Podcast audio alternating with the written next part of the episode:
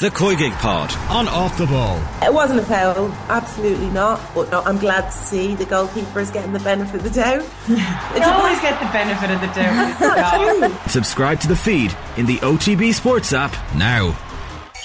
O T B A M. The Sports Breakfast Show from Off The Ball.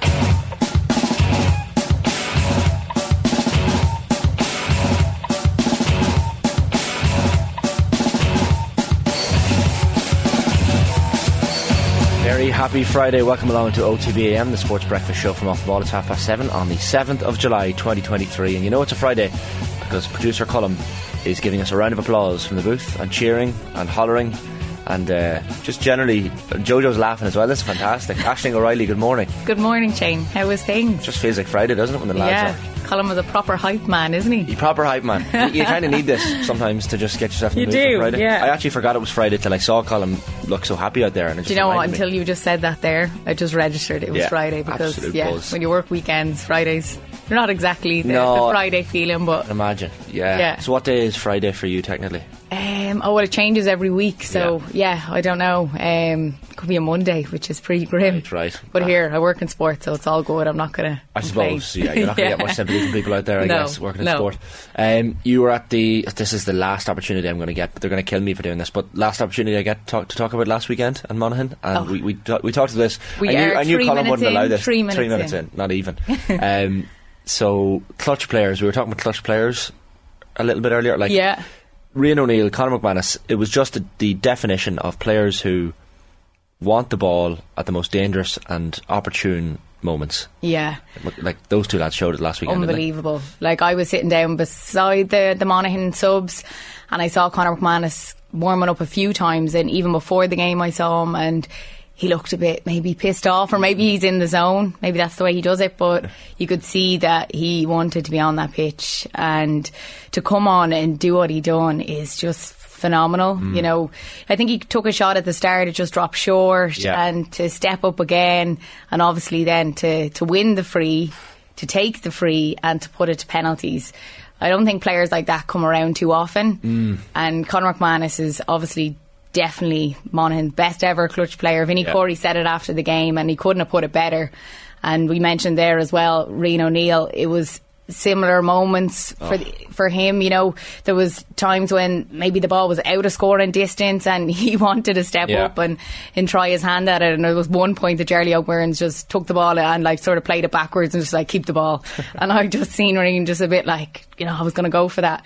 But then we saw his free as well out near the sideline. Like, he's just a phenomenal player. And ridiculous. Yeah, it just made us think, like, who are these clutch players that, you know, across the, the country we have? There are definitely two that are up there. Clifford's obviously an obvious Clifford, answer. yeah, of course. Um, like Shane Walsh's performance in the All-Ireland final last year would lead you to believe he's a clutch player. Obviously this year it didn't exactly materialise yeah. for him. Mm-hmm. But there's just players who, like, imagine how brave that is in a moment like that where it's a melting pot. You know, your, your county is a point down.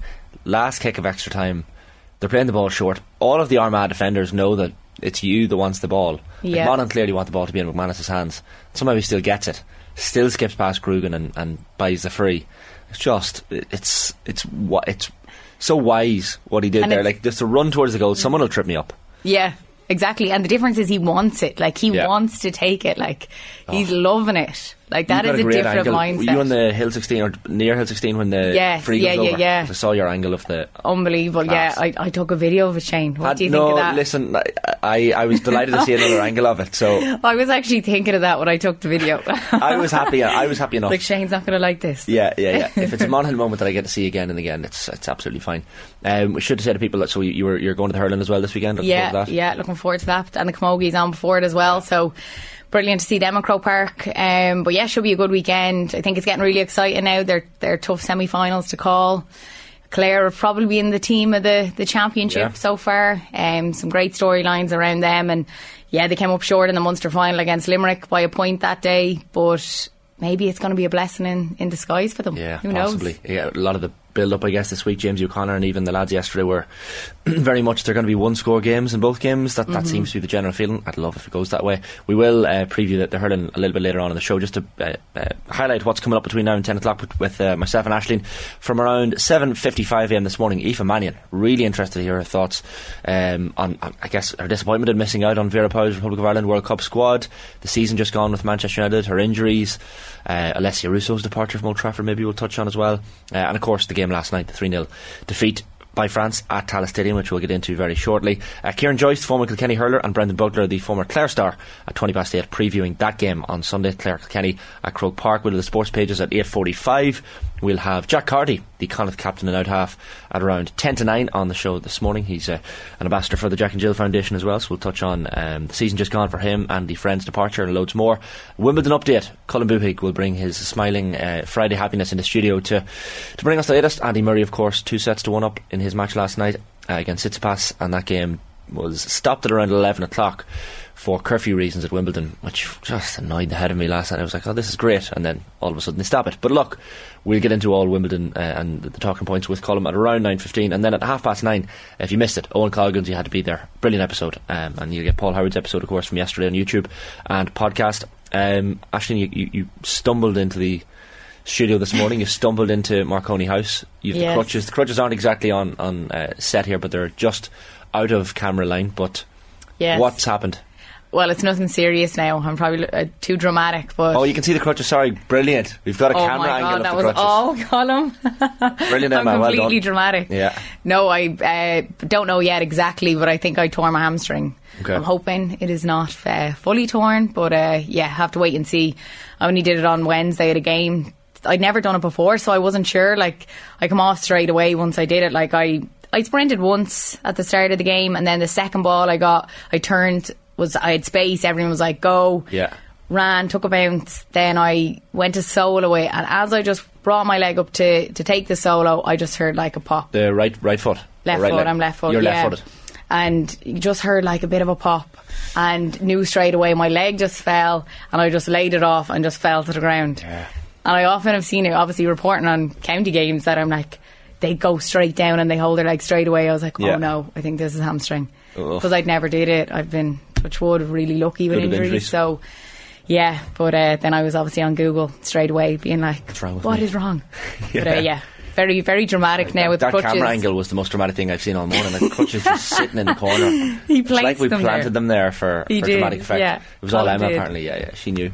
Yeah, um, but yeah, yeah hopefully not too serious. But they just say to stay off it for like forty-eight to seventy-two hours. That's the, the best time to stay off, and you have the best chance of right. getting back for championship. It's all about that, Shane. Uh, listen, you have to peak for the right times of the year. You, you, know? you do. You'll be yeah. grand. Hopefully, we'll touch wood. You'll, you'll recover nice and quickly, Aisling. Fingers uh, crossed. The thoughts of everyone is off the ball, of course, with, Shane. with Thank you. I appreciate that.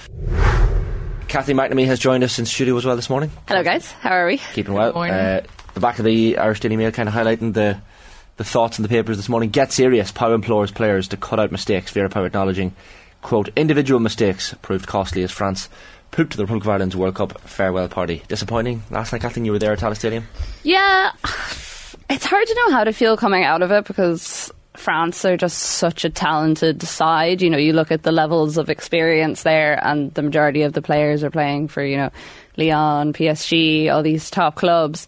I think the first forty odd minutes were really impressive and much more progressive than I expected to see that Ireland team play, and I think we really saw the shoots of what we had seen in the U S games grow a little bit, and the relationship between certain players like Marissa Sheva and Kira Caruso really improve, and hopefully that can only get better as time goes on. Now, is it coming a little bit soon for the World Cup? Probably.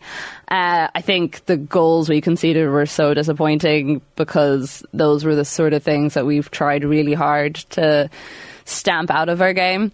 Um I just recorded the latest episode of Koi Gig, which will be up very, very soon in any of your podcast feeds. But um, Karen and I were saying it was kind of like a bit of a reality check last night, I suppose, because we've been relatively positive, and our focus has been almost more so on the squad and who's going to make it and individual performances, rather than the entire overall view of the World Cup and how we're going to do in games itself.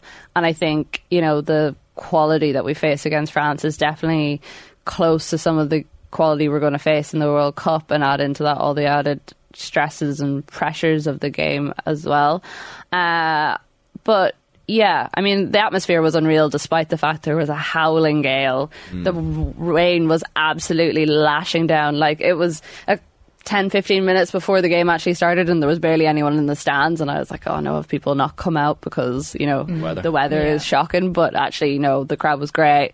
One of the loudest crowds I've heard in Tala. So from that perspective, it was a really good send-off for the team, but definitely, definitely a lot of things to work on in the next two weeks. Can we fix an entire team in two weeks? Yeah. Absolutely, loads of time.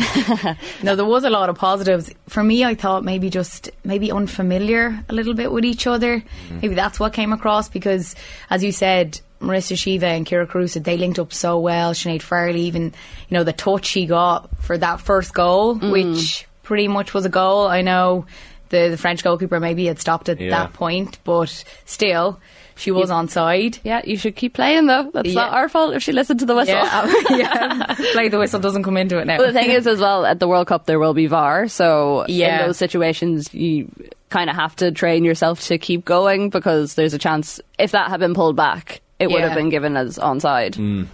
Yeah, yeah, just unfamiliar at times, I just thought, was what I saw. Like, I think it was Izzy Atkinson up the... I think it was the left wing, and she just laid a ball off to Marissa Sheva, and Marissa Sheva gave it back to her, but she didn't make the run on. Mm. And I was like, they're little things that you'll know if you play with each other a little bit more. Yeah, you know, I really felt for Izzy Atkinson when she came on, because obviously coming on to replace Katie McCabe are very, very big boots to fill anyways, but she did look particularly lost last night. Mm-hmm. And, but... like, that's not necessarily a bad thing either. Like, I'd rather she experience it now in Tala against France in a friendly and realise, you know, okay, well, that's the sort of level that I need to be at, or that's how much harder I need to work to get to a certain level, than having that first experience of coming on against, like, say, Australia or Canada or Nigeria yeah. in the World Cup. Um, yeah, I thought there was just like a few performances that were a little bit off. You had the likes of Heather Payne. It's probably one of the worst games I've seen from her. It felt like she was just chasing her tail a lot of the time and couldn't get herself properly into the game. Um, Is that her best position? To me, she looked maybe out of position. I, I do think it is her best position. Like, it's where she normally plays when she's over in the States. Yeah. And, like, chatting to her at the media day that we were at last week, she was... I was kind of saying, you know, how are you finding switching around for the national team? Because that's, that's not that unusual. You look at Anya O'Gorman, she plays in defence mm. yeah. for the national team, and then is up front uh, in the club game. And she said herself that she feels a bit more comfortable there. I think it was probably just the quality of the... I don't think Heather Payne often comes up against players who can outrun her. And True, yeah. there was a lot of that last night. Like, the French team are so fast, and also their one-touch football is just... Oh, it's so sublime to watch. When they got going in the second half, you kind of could very easily forget they were playing Ireland and just sit there and enjoy watching them pass the ball back to each other. Um, so yeah, I think I think that was it with her, more than the actual positioning. Um, and obviously that's going to be important, like, when we're looking at who we're facing, who's she going to be up against, is because her pace and her ability to just keep running is one of her best She's attributes. Such a machine. She just never stops. It's yeah. yeah, incredible. Unreal. The biggest concern for me possibly was the Lacroix's second goal in the second half. Like, so you, we can use the excuse all we want. Are France the best? Are the fifth best team in the world? They're way higher than us in the rankings. But that run, any team can make that run. That's not that's not a fifth best team in the world sort of run from a set piece. Normally we're good at set pieces as well, mm. which is the thing that concerns me. But that that's something that was just a basic error of judgment. Yeah, I think the, that would probably be the goal they're most... Uh, the first one and the third one, I think those are the two that yeah. they'll be the most disappointed about. I mean, the first one, we lost it in midfield, really, and, like, it's rare that t- we let teams get in that close to goal. Like, I think... It was just really unfortunate for Courtney that it squirmed the way it did. I think there was a lot of build-up play prior to that point that was probably more to blame than the actual, the way the goal went in in the end. With the third one, France are so good at set pieces. That's actually where they've got the majority of their goals over the last couple of months. Uh, they played games against, I think it was Colombia, Canada mm. and someone else. Um, I think Zambia or something as well. And nearly all the goals in that came from set pieces. So we definitely would have known going into last night that was something that we really had to defend well. And we didn't for that third goal. It, it's so hard because I think with the team, they... Uh, it's a frustrating thing where I think a lot of the time the team know what they need to do, but the quality isn't just quite there to be able to properly achieve it. Um, and, you know, Karen was saying it earlier, we love it when a team starts like lumping balls into the box because that's what we're good at. We have like our big, strong defenders in Louise Quinn, Nifahi, whoever it might be, and we're happy to, you know, get rid of those balls all day long. But also we need to be able to make sure we're doing that on individual set pieces as well as when the pressure is on and a team are maybe hammering us trying to get a goal. Yeah, you'd worry about the lack of attempts on goal as well. Like, even at three nil down and even against a team with the quality of France, you want to be getting shots off, you want to be creating chances, and they just, I think Kira Caruso said it after the game, we have to be uncomfortable, or comfortable being uncomfortable, mm. which is something that this Irish team have to get used to doing, because it might happen against Australia where you go a goal down, maybe two goals down. Touch wood, that doesn't happen. But you need to be able to respond to that. That's the thing, we're not good at responding to going to a goal down in general. I know we did it in the Zambia game, but I feel like that was not really a game to base much off just because of how unusual it was in terms of five subs at half-time and the fact that half the squad were vying for a place in the World Cup team. Um...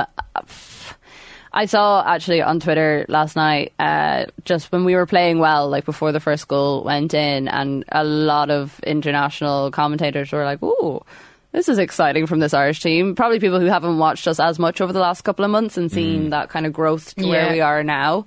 And they were like, you know, this is really exciting. We haven't seen this from this Ireland team before. And it was uh, E S P N's Sophie Lawson who was agreeing and being like, yeah, this is really exciting, but I've two questions is A, can they do it for ninety minutes, and B, where are the goals going to come from open play? And I was just like, shh, don't say the quiet part out loud, because that's what we've all known to be the issue with Ireland for a long time. We see the potential of how we played in that first forty, forty-five minutes, and then we also look and go, okay, but where where is that goal going to come from if we do get it? Kira Caruso did say last night when I was chatting to her that even the fact that goal was offside, well, technically it wasn't offside, it was onside. Like, you can tell by all the replays. A seven-year-old tapped me on the shoulder and told me that it was onside, and I choose to believe her over the lineswoman. Yeah. Um, but she was saying even though it was flagged offside, it was still a massive boost for her, knowing that she could get into those positions and that if it was the World Cup, there would be V A R and that goal would be given. And it put trust in herself. Like, when she played for H B College, which... a lot of people in Ireland won't have watched. I think in like fifty-odd appearances, she had thirty goals. So she has the goals in her, and she also has that strength up She's front. She's powerful. Yeah. She's well able to hold off a player, and she can turn. She turned Wendy Renard like a couple of times. Yeah. And I was like, yeah, you go.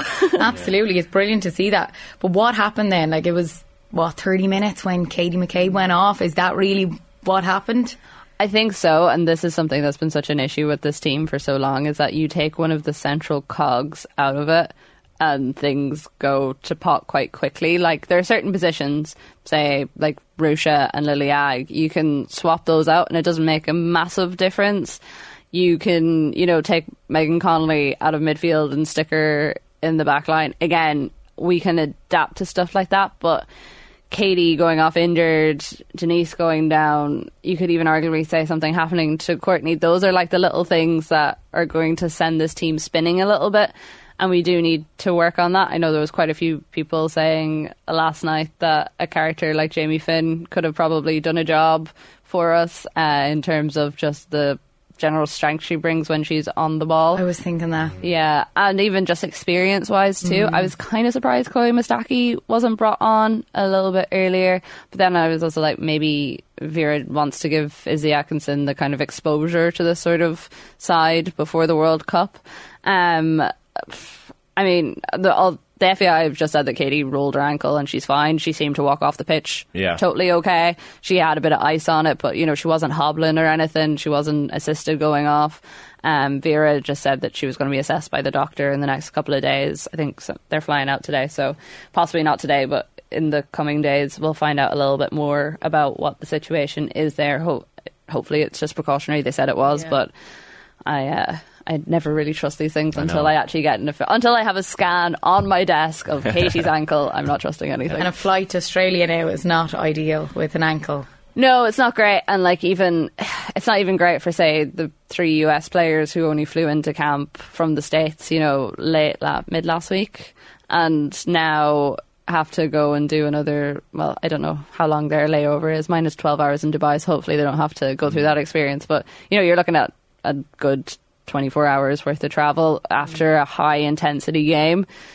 It's not the easiest situation to go into, but the fact that they're over there early does mean that they will have time to adjust to the time difference. And, you know, I think the next couple of days, what's going to be important is not so much what they're doing on the pitch, but probably off the pitch yeah, in terms diet, nutrition. Of rest, recovery, diet, nutrition, tactics, mentality, so that we're not falling apart the way that we did last night when we conceded the goals. Um, I think if we had just conceded the one and had managed to get in at halftime, it would it was definitely a sucker punch, mm. but there would have been something more to say, whereas the two in quick succession, the team just looked absolutely dumbfounded by it. Yeah, we kind of regained a little bit of composure in the second half, but you just saw that France had that quality where they could just turn a screw on us if they wanted to, and uh, that's what they did. And like, you have to look at this French team. They haven't...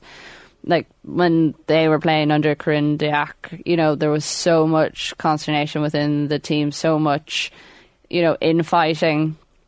And that's only started being resolved in the last couple of months since Vera Renard came in. Um, and they still haven't fully clicked. And I think when they do click, they are going to do some serious, serious damage. World Cup possibly coming too soon for them. But next Euros, I'd... If I was a betting woman, there would be some money. Mm. We, you were chatting to, to Vera Pauw last night. I think we have a we have a clip. What are, what are you talking about here? Um, so just chatting about how she feels the game went. She was quite positive afterwards. She said, like, although there were the individual mistakes, this is the time to work on these things ahead of the game against Australia. Cool. Let's have a look. Game in Tal before heading off to the World Cup. How are you feeling afterwards? Very proud. Um, and the goals against were individual mistakes, and we learned massively from it. That is why we played this game. Um, uh, the first, the first game that we set was this game. The latest, I want to have a top five nation at this day. Uh, we managed, and from there we built the program, because what happened tonight always happens uh, when you play for the first time at this level just before a World Cup or European Cup or Olympic Games. Um, and you can only get ready for Australia to make the mistakes that we've done uh, tonight. Uh, but other than that, I think that we have massively impressed. Uh, I was really proud of the players. Injury time, we lost it. Uh, individual mistake. Um, they know now that at this level, you cannot think I will catch up a, a meter, because you will not. And um, yeah, you have to, at that moment, you just have to stick together, get the lines close. Uh, so we learned from that too. And, and the third goal was also individual mistake. Eh? There was a player running from midfield and was not followed.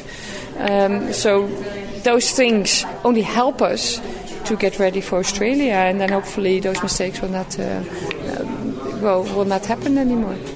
Yes, we do have to look at the positives, don't we? Like, oh yeah, definitely. Like, when you look at that first thirty, forty minutes, yeah. like, it was exciting to watch. You know, I was watching it with people that maybe don't always get a chance to, to watch them play, and yeah. they were really excited by it. And I was like, yes, you know, this this is the type of football we want to play.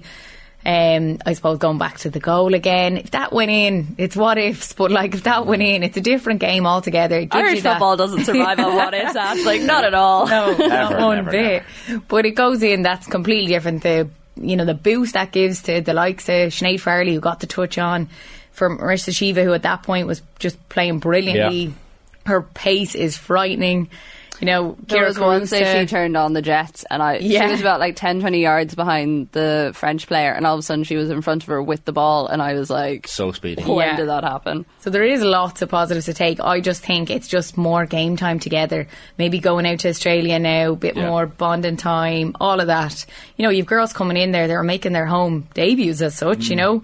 then they're going to a World Cup. This you know, is what I was talking to people about last night, and like Shane, you might know even on the men's side, but like, has there ever been a situation where a team has two players making their home debut? Yeah, it doesn't feel it doesn't feel like it's uh, the normal thing to do. Do you know, it, it feels like a very strange. But then again, if they're good enough, they're good enough. Yeah, they have to be in the, and you probably it's probably fair enough that they were in the squad. So I mean, oh, like they like they're great players. You can't deny that. Like yeah. I think. I, part of me feels slightly sorry for them in that obviously the whole conversation has been about the, the, players. I, the players who have played with Ireland for so long that missed out, and it's also bad for them, but at this stage, you know, they're pulling on the green jersey, we have to get behind them. They are Irish players, no matter how many caps they have to their name. You know, if you have one cap, you're an Irish player. Mm-hmm. It's a bit like we were chatting yesterday about if once you're an Olympian, or not yesterday, it was the day before, once you're an Olympian, you're always an Olympian. You know, you yeah. can't, once you have that senior thing under your belt, I won't say every age level, because obviously we have a few traitors in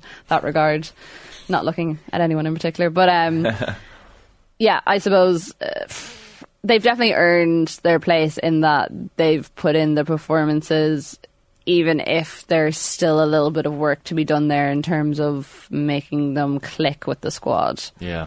Yeah, and that's a matter of time. I, don't, I think that's all you can do with that.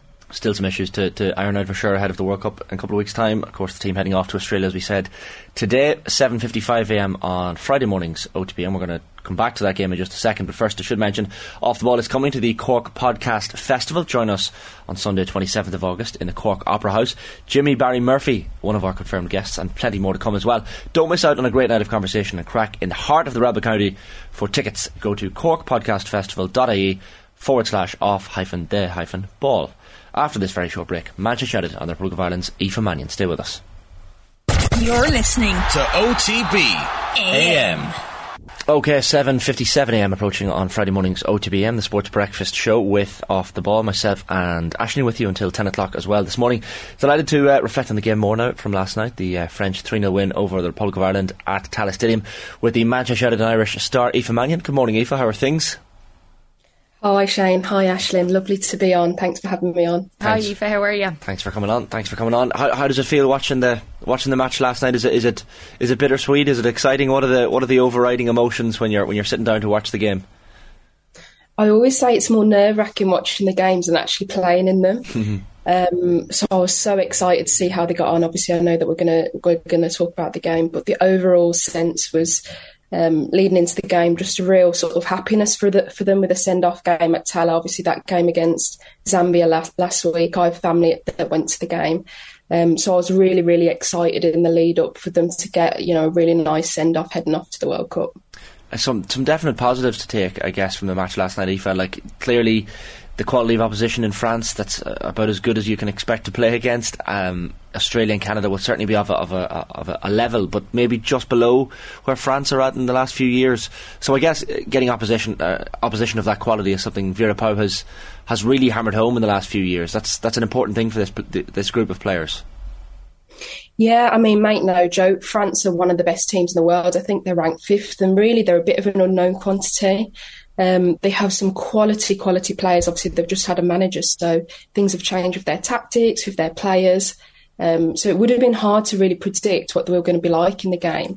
And crucially, they changed their formation at half-time as well, which I thought really disrupted the flow of the game.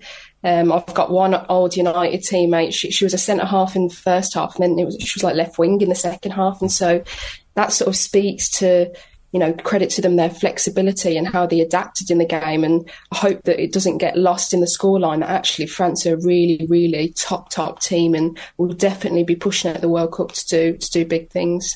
I was uh, listening to, I think it was Karen Duggan on telly after the match last night, and she was saying uh, Denise O'Sullivan's late yellow card was, I think, Ireland's only yellow card in the match. And she was making the point she'd like to see a little bit more physicality, aggression. Now, she's not obviously looking for more players to get booked, but maybe a little bit more aggression and, and maybe playing playing on the edge. Would you like to see a little bit more of that from the Irish team, that maybe head into a World Cup? That could be a positive thing. I think something that, you know, you could never accuse uh, the girls of doing is not not putting in enough enough effort or um, aggressiveness. So, you know, me as a defender, that's kind of my bread and butter, and that's all of the girls' bread and butters that are defenders. So, you know, maybe there are instances, I didn't see it myself, I, you know, I think physicality is something that they will always bring in spades. And also what you've got to remember as well is the formation that they were set out in, um, our team, Ireland, it's a, it's a, it, it's a five at the back. So it's not necessarily something where there's going to be real clear one v one moments all over the pitch. It's a lot more about tactics, containing the opposition, and then getting really good opportunities, potentially on the build-up, but a lot on the break as well. So for me, knowing those girls, I, I know that that physicality, it can never be questioned, and it's always at the fore. But we can always have these questions, can't we? Yeah, Aoife, definitely playing that style of play, you have to be patient. And we were just speaking about the positives there within the Irish performance, mainly maybe the first thirty to forty minutes. For you, what did you make of maybe the link-up play up front with Kira Caruso, Sinéad Farrelly, Marissa Sheva in particular? I thought in the first forty minutes we did really, really well. Uh, Kira Caruso sort of came out of nowhere really in the last few games to develop herself as that sort of lone point target number nine, and I'm absolutely delighted for her. She's a lovely girl, um, and certainly in you know in those first that first portion of the game, she did really well. She's a really good hold up player, and I think the system that we play in, um, it really suits uh, you know having a strong, confident target person. And there was one moment where she kind of, I was watching it, and she got the ball, and then she kind of Cruyffed it behind Wendy Renard. We're talking about the most prolific central defender in the whole world, really, Wendy Renard. So, you know, kudos to her, and I hope that she can continue with that confidence. Obviously, my other mates, Amber Barrett and other people like that who, who are only going to come into the fore and add on top of that. But really last night, I think, showed a real taste of what, what Kira's going to try and bring at the World Cup. We talked about where it went wrong, and we wondered maybe was it Katie McCabe going off? What is it like to be in and around Katie McCabe? Like, is it her presence? Obviously, we see it with it, with her football, but she wasn't overly having a massive effect football-wise last night. But is it her presence as well that she, she really brings to the team? You know, there's lots of there's lots of leaders on, on the pitch in terms of players who are captains for their for their club, which is unusual actually. So just off the top of my mind, you've got sort of Denise O'Sullivan at North Carolina, obviously Katie McCabe. Um, I'm sure Louise um, Louise is in the mix there as well. But really, obviously, Katie is our captain. So it's not just sometimes what someone does, either talking-wise or on the pitch. It's sometimes it's just that presence. Mm. It's knowing that you're lining out against someone who really does not, they, they have no fear, and she does not care who she's playing against, what team it is. And that can kind of give you that confidence. Um, and look, sometimes moments just happen like that. You know, I think the moment when France started to be able to bring in some of their wingers into play a bit better, and they sussed that that was the way that they were going to have to go, rather than trying to play in between our midfield and our defence, which we're always very good at keeping those gaps really small. I think when they sussed that out and they thought, right, we're going to go, going to go around Ireland, I, I think that's when the momentum started to change. So obviously that coincided shortly with, with Katie McCabe coming off, and you know, as a player, it's never nice to see a, you know a, a fellow teammate going off the pitch injured as well. I'm not saying that would have affected, I don't necessarily think it would have, but it's definitely a, a, a mute moment when, when, when that happens. So maybe a bit of everything.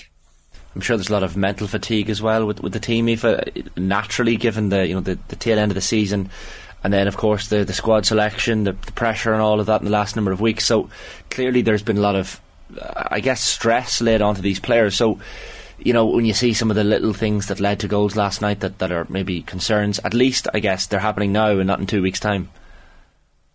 Well, it's definitely the case that, you know, what's happening now is a dry run for the, for the World Cup. So you take it, you take, you know, you take the little bits and bobs now rather than two weeks' time. In terms of maybe being tired or fatigue, Um, actually the schedule that, that they've been having is, I think, has been really good. It's been giving them a few days off in the week to return to their families in Ireland and, you know, just have a little bit of downtime and then be able to keep that intensity. That said, you, you know, as a player, they'd know that they were in the run into the World Cup, so you're always going to have that anticipation. Um, and also you're playing in front of a, a record teller crowd for for the Irish women, you know, Ireland women's game. So there will be that as well. Potentially, it's good to get that extra atmosphere. Um, certainly, my first cap for Ireland over in Spain a few months ago, that there wouldn't have been any atmosphere at all. So it's really good that those girls are going to get that in spades, because obviously that first opener against Australia, I think it's in a sellout crowd of something like eighty thousand. Mm. So I, I think I think it's all it's all good things, and it's all it's all hopefully going to be built on and taken forward. Uh, I presume you're you're heading over to Australia yourself in a in a viewing capacity. Like it, it, it's. I guess, how do you feel about the whole thing now? Because I know you are so, so close and so unlucky with injuries, and timing is everything, I guess, when it comes to, to squad, squad selection. But how's your how's your your head feeling now, and how are you thinking about it all at this stage? Well, firstly, thanks for asking. Look, there's a few of us that, that, that just missed out for, for various reasons. And I was gutted. I was gutted at the time. Um, and I think the squad announcement was some, something around Tuesday last week. And I ended up, I, I just got um, a knee brace off that I'd had on for a few weeks. And then I stayed over in Ireland for the week. I didn't get in touch with our physio back at United. Stayed over, just stayed with my family. And they kind of, you know, got around me, and, you know, we did things. I went to the went to the Mayo Dublin um, quarterfinal in Croke Park. Won't say anything about the result. um, so I did a few things just to put my feet back on the ground. Um, you know, take a little dose of reality. And then by the time I came back to England this week, back to United, I've been more of the verve to like approach it in the right way. And I'd said at the time, um, I said at the time, look, I'm going to go to Australia. And I, ha- I didn't realise I hadn't really properly got that um, okayed from, from, from the physios and, and from the manager at United. So I'm pleased to say that they're, they're, they're supporting that. I'd sort of, put the, what what is it, put the cart before the horse. So I'd sort of said that, and I hadn't actually checked. But they were delighted for me. So um, I've booked my flights. Um, I'll be eating rice and beans when I'm over there. No, I've booked my flights and I'm absolutely buzzing to, to sort of go. And I think I'm doing the second best thing. So the first best thing is going over and playing. And then the second best thing is sort of being in the mix as much of a, as much as I can. Told the girls that I'm going. Um, so I'm really, really looking forward to it. That's a brilliant mindset to have, Aoife. Is that something that you've always had? Like, I read your tweet not long after it was announced, and you were congratulating the girls and saying how proud they should be. Like, that's an incredible way to be able to, to look at things. Is that something you've always had? Oh, thank you. I, I don't know if it's necessarily something that I've, I've been aiming for. And, you know, there's probably moments that you'd catch me where maybe I wouldn't be able to hit that note quite as good. But on the whole, I'm I'm trying to take that mindset. And, and also a big thing is knowing those girls, knowing their characters, their personalities, um, knowing their families, knowing if they're anything like my family. That would be one of the, the, the biggest the biggest achievements in your whole life. So I'm just so pleased for them to obviously get that opportunity, as I would have wanted to have. Um, and so I'm delighted for them, and especially for players like Denise O'Sullivan, who has just done, you know, one hundred caps on her, on her last camp. And so there's players that have seen that from, from day one to where it is now. And it's so it's so important for them to get that, you know, almost like the fruits of or the rewards of everything they've put in. So there's that history that comes with it as well, that it will be really, really nice to sit and watch that. And obviously I've only been sort of lucky enough to kind of come into it really late, and hopefully my journey will go on well past the World Cup. Um, but there's a lot of those girls who for this has been a long time coming. So that's going to be really nice to sort of see and witness. That's the attitude as well, isn't it, Aoife? Like, when you think back to your to your uh, opening cap, as you say, against China in February, um, like, I know it's hard to think beyond the World Cup at this current juncture, but all of a sudden, in, in you know, a month, two months' time, this will all be over, and mm-hmm. I guess that the, the the future squads will be the question. And clearly, you have the, the ability and the mindset to be very much a part of the Irish setup for, for years to come. You're only twenty-seven as well, so I guess you have you've plenty of time left at the international stage, you would imagine, and hope. Yeah, I mean, I hope so. Um, I think the one thing about football is with any with any moment or experience or tournament, there's always there's always one more. There's always the next thing. So obviously last week when I, I've been pushing to try and um, get into the squad, then the next thing is obviously to come back into club, and then you're pushing for Champions League, or you're pushing for the for the new season. And then the, there's obviously things on the international circuit as well. But right now, obviously, I've still got my World Cup hat on. Um, but there is always there is always those things that are sort of pushing you along and remind you that there's just no time to wallow in. And also, why would I want to miss out on the opportunity to to celebrate to celebrate the girls over in Australia? So there's that as well. Um, and, and if you knew all the girls, you, you'd be saying the exact same thing. And so that's probably how I look at it. You'd posted um, on Instagram, I know you'd suffered that, that knee injury towards the tail end, tail end of the season with, with United, and, and, and as, as I said, the timing of that is, is terrible.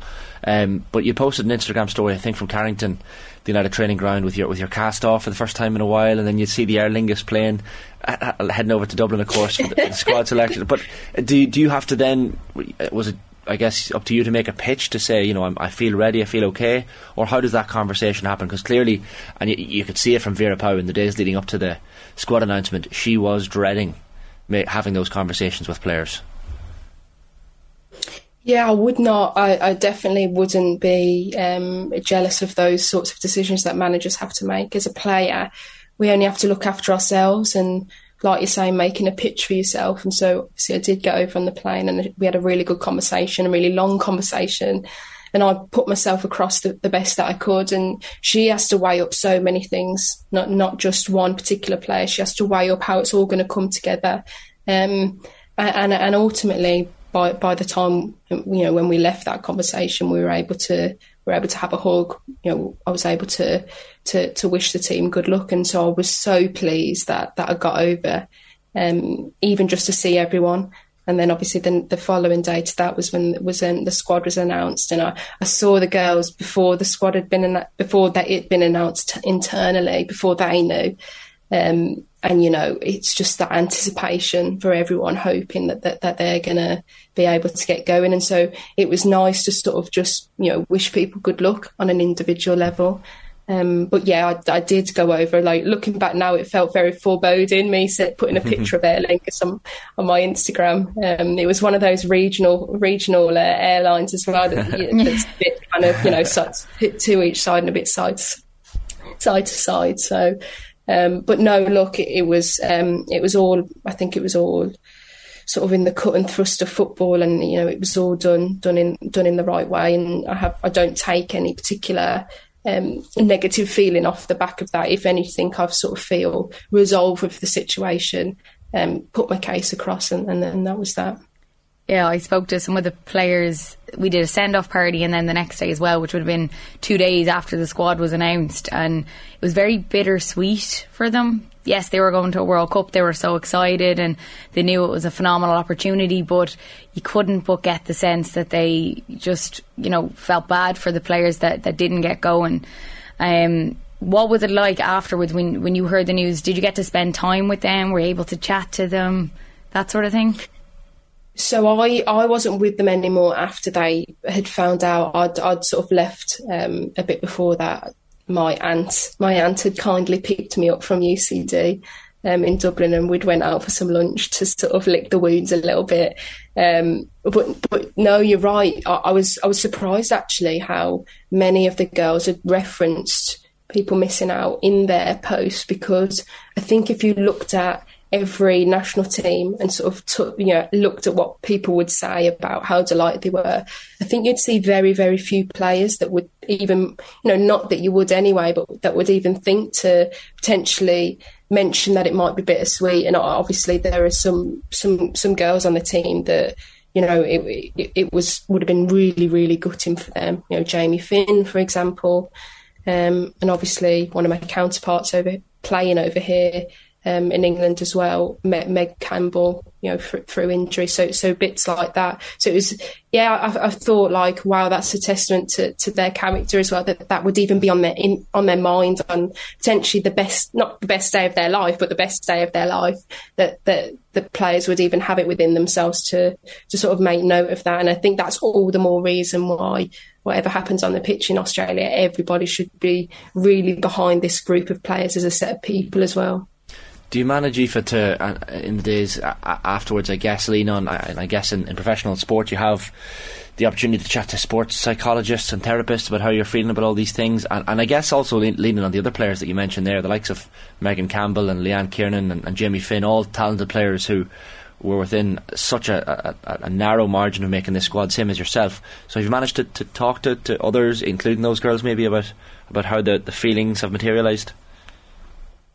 Yeah, definitely. I've I've, I've chatted to um, I've chatted to a lot of the players, um, and I've chatted to a couple who weren't weren't able to make the squad in the end. I was chatting to Megan yesterday, for example, and I said to her, um, you know, are you able to watch? Are you able to watch the game? Because not always would people be able to watch the game so so soon. Mm. And she was like, "Yeah, of course, I'm watching it. I have to watch it." So obviously, there's. People are personally disappointed, but also have it, have it within us to be like, no, we have to watch it. We're delighted for them, um, and, and and bits like that. And, you know, mention sort of sports psychologists and getting yourself right with your mindset and that sort of stuff. That, that's obviously massive as well. Um, and the people that I've been around have, have said, you know, that you know you've had something that you wanted and it didn't happen, and it's sort of what now? How, how can we make the best of this situation? And it's just a nice place to, to live in when, when you have that mentality. And just looking club-wise then as well, Aoife, you know, a brilliant year for Manchester United, and you've Champions League football as well to look forward to. Yeah, we've got we've, we've got some Champions League football, which is so so exciting because it's obviously it's our first time doing that, and um, we've got into a round of the qualifying for it, so we're not quite in the group stage yet, um, and we're lucky because we came second rather than third. We get to miss out one of the qualifiers, and we're lucky because it means we get more holiday. We get an extra week because the first qualifier would have been a bit earlier. So that's all helped me go to Australia as well, even if it is as a capacity as a fan rather than a footballer.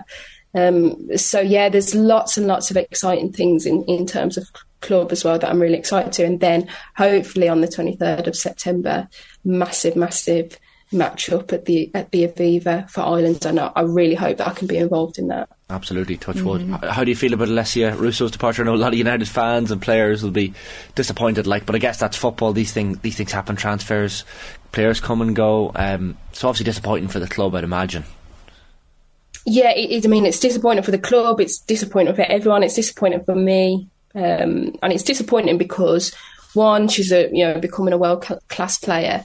And two, just being around her, um, you know, she she's just so she's just so good to everyone. She's so nice.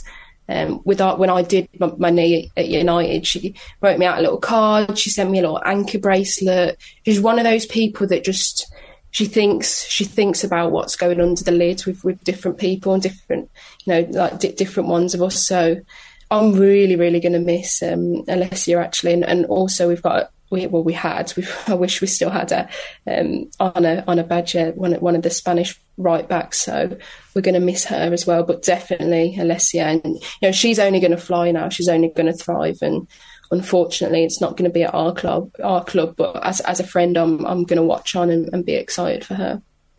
And just in terms of your own contract, Aoife, I know you signed a two-year contract back in July twenty twenty-one. So does this mean that you're able to give us a little bit of an update? That you're going to be staying on? I'd love to give a big expose out here. So I think I think if I get if, I think if I t- told you everything, I'd, I'd probably turn over my phone there next to my laptop, and I'd be seeing all sorts of calls. But um, you know, it's really exciting. This, this next couple of year, years are really really um, exciting, and hopefully, you know, we're all going to find out in, in due course. I'm sorry to be so so vague. I, I wish I could. No, of, we tried uh, our best. Tell you exactly what's happening, but it's it's only good things, and it's only only things that um, hopefully people will be happy with. Brilliant. I'm sure you weren't being vague as to who you were supporting in Croke Park last weekend, Aoife. I know you're you're. I think your dad's from Galway and your mother's from, from outside Kilmaine and Mayo, so uh, that's a bit of a controversial one having a parent from each. But uh, last weekend in particular, I know you would have played a lot of Gaelic football growing up with Warwickshire and that. So I mean, how are the the emotions? Coping in Croke Park last weekend? I'm sure it was disappointing.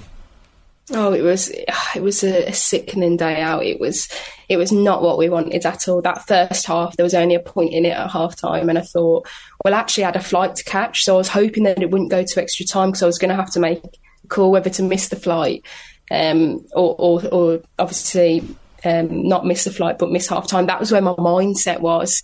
That was where my mindset was at half time, that it could go to extra time. Um, and obviously then it sort of, it ran away from us, and you know, it was really, you know, really, really not not a good watch in the end. So that's such a shame. I had so many family down there, so we were sort of wallowing together, if you like. But I've already started the calls for um, Mayor for Sam twenty twenty-four. I don't know if it's too soon yet, but it's never too soon, isn't it? It's the anticipation that kills you. So um, yeah, it was it was not the best day out. Um, but I, I really don't think that there's anything that will match a packed out Croke Park. Um, mm. I love Wembley in England. Obviously, that's the biggest sort of football soccer stadium. But those feels of when you go in and it's, you know, it's it's packed out at, um, at Croke Park. There's just nothing that will beat that for me. I know that Gaelic Gaelic football is in the heritage of the, the Irish community in Birmingham. There would be so so popular. Even uh, I think Jack Grealish would have played Gaelic football growing up as well. You'd have known Jack a little bit from primary school, am I right in saying, Aoife?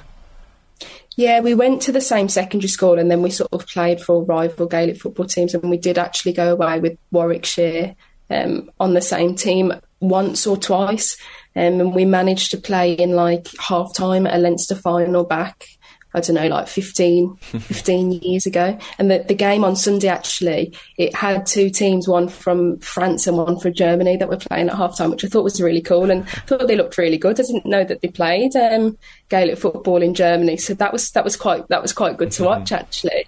Um, obviously, there's an Irish contingent um, over there, clearly, um, or else they've just been watching YouTube videos. So no, that was that was really good to watch. What was Jack Grealish like as a Gaelic footballer? Yeah, he. I mean, he he was great. He, he was class, much to my annoyance, because we would have been marking each other in, in the middle of the pitch. Um, always, always very skillful, very technical. Um, you know, had, would have had that work rate and that ability to get around the pitch as well. So, no, he was, you know, obviously the shining star of his team. Um, you know, like I say, much to my annoyance. And Mayo for Sam maybe next year, Aoife. And uh, I know your uncle Pat Kelly would have played for Mayo, I think, as well. Am I right in saying? Yeah, and he's actually listening. I know that he's listening on to this because I told him um, that I was going to be on. So, hi Pat, if you're listening.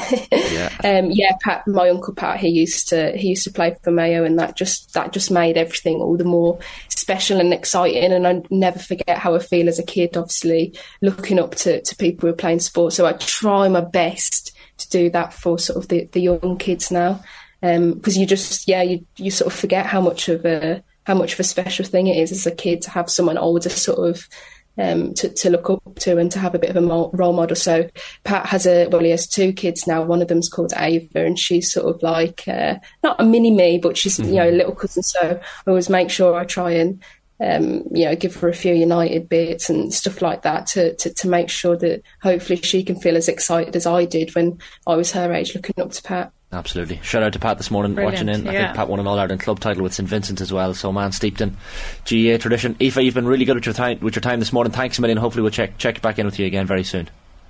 Thanks so much. Thank you. Great stuff. Aoife Mannion there, Irish international, of course, Manchester United star as well. Always great to hear from. Brilliant. Yeah. What a mindset. Yeah. Yeah, incredible. Even the way she's talking about kids looking up to her, niece oh. looking up to her. Like, yeah, unbelievable. Yeah. Yeah. Incredible. And it's not an easy thing to have when you've had, you know, a loss like not going to a World Cup, you know, very, very tough thing to take. Um, but wow, yeah, that was yeah, incredible. Especially that considering without the injury, she was a shoo-in probably for the squad. Yeah, you know, when you know that you would be there only for the injury, uh, but clearly she's in a good place mentally, and, and, and fair play to her. Great she's to see. Really, really interesting uh, person to talk to as well. Eight twenty-three a m on Friday mornings, O T B A M with myself and Aisling live with you until uh, ten o'clock. Uh, we'll be back in just a second, but I do want to bring you some more reaction from last night's match as well. Here is the player of the match, uh, well, the Irish player of the match anyway, Kira Caruso, speaking with our own Kathleen McNamee. Have a look.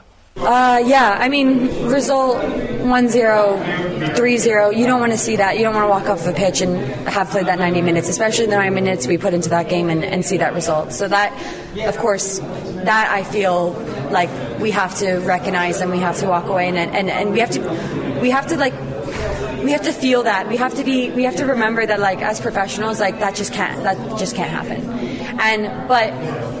Those aside, like the goals aside, I think that the most important thing is that as we felt as a team, especially in that first forty-five minutes, is like a feeling I haven't felt like almost ever amongst us, and just this unspoken ability to be like, know where each other are, our link-up play, high balls, trusting each other, moving up the pitch physically, and like imposing ourselves on a on a an opponent like that, a top five opponent in the world. It's very impressive, and I, it's something that I'm I'm very happy to take away from the game. Yeah, it felt like sometimes in the past we've relied on very good individual performances, and like that could have been any number of players in the squad. They just had a good day, but that first forty-five minutes until the goals really felt like everyone was moving in tandem with each other. Yeah, I'm glad that you felt that too. I can't, I, I've been like oh, as moving interviews. I'm trying.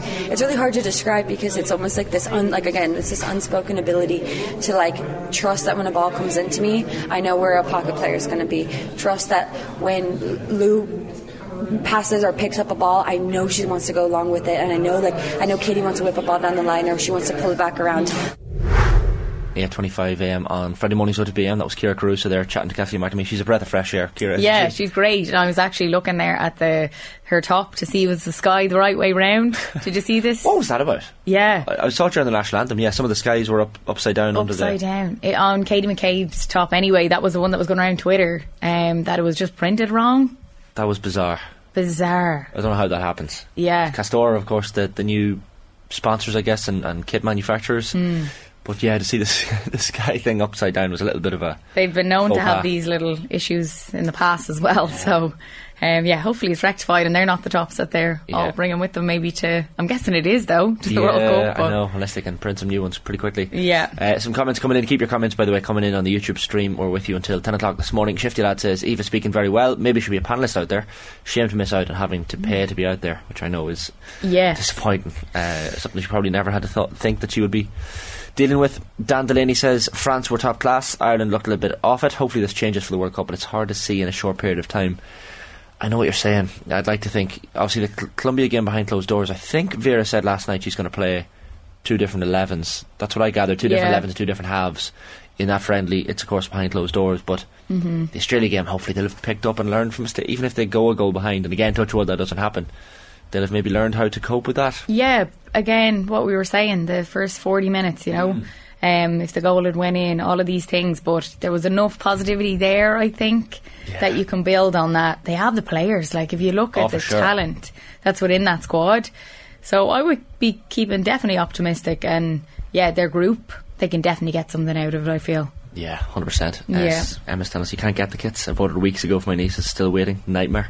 You heard this as well, that yeah. there's just such a backlog. Because everyone's trying to get kits for the World Cup, mm. for their kids or think, nephews or whatever. Be ready for this, you know, we want everyone kitted out. one hundred percent. Uh, and you saw that, it was lovely to see last Shame. night. That's the, the weird thing about the, the women's matches like last night is they give so much time to the fans, and, and yeah. like, there's so many kids just waiting for autographs and selfies. I don't know how long they have to wait after the matches before they can get off the pitch, but it seems a significant period of time at each at each game. They're it's just incredible. Swarmed. And the girls go straight over and they yeah. start signing and getting the pictures and the whole lot, and that means a hell of a lot. Like I've met a lot of them now throughout the games, and the same ones are constantly coming back and the girls even know them now at this point, you know, because they're constantly at every game, and it, yeah it's brilliant to see, and that's only going to inspire them. And yeah, there's loads of little boys there as well, which is brilliant to see. Mm. They're taking an interest, and that's how it should be. Yeah, absolutely. Uh, keep the comments coming in on the match last night. Greg Caffrey, by the way, separately says, Shane Monaghan are more jammy than a jammy dodger, but McManus is a legend. I don't know how to take that one. McManus is a legend.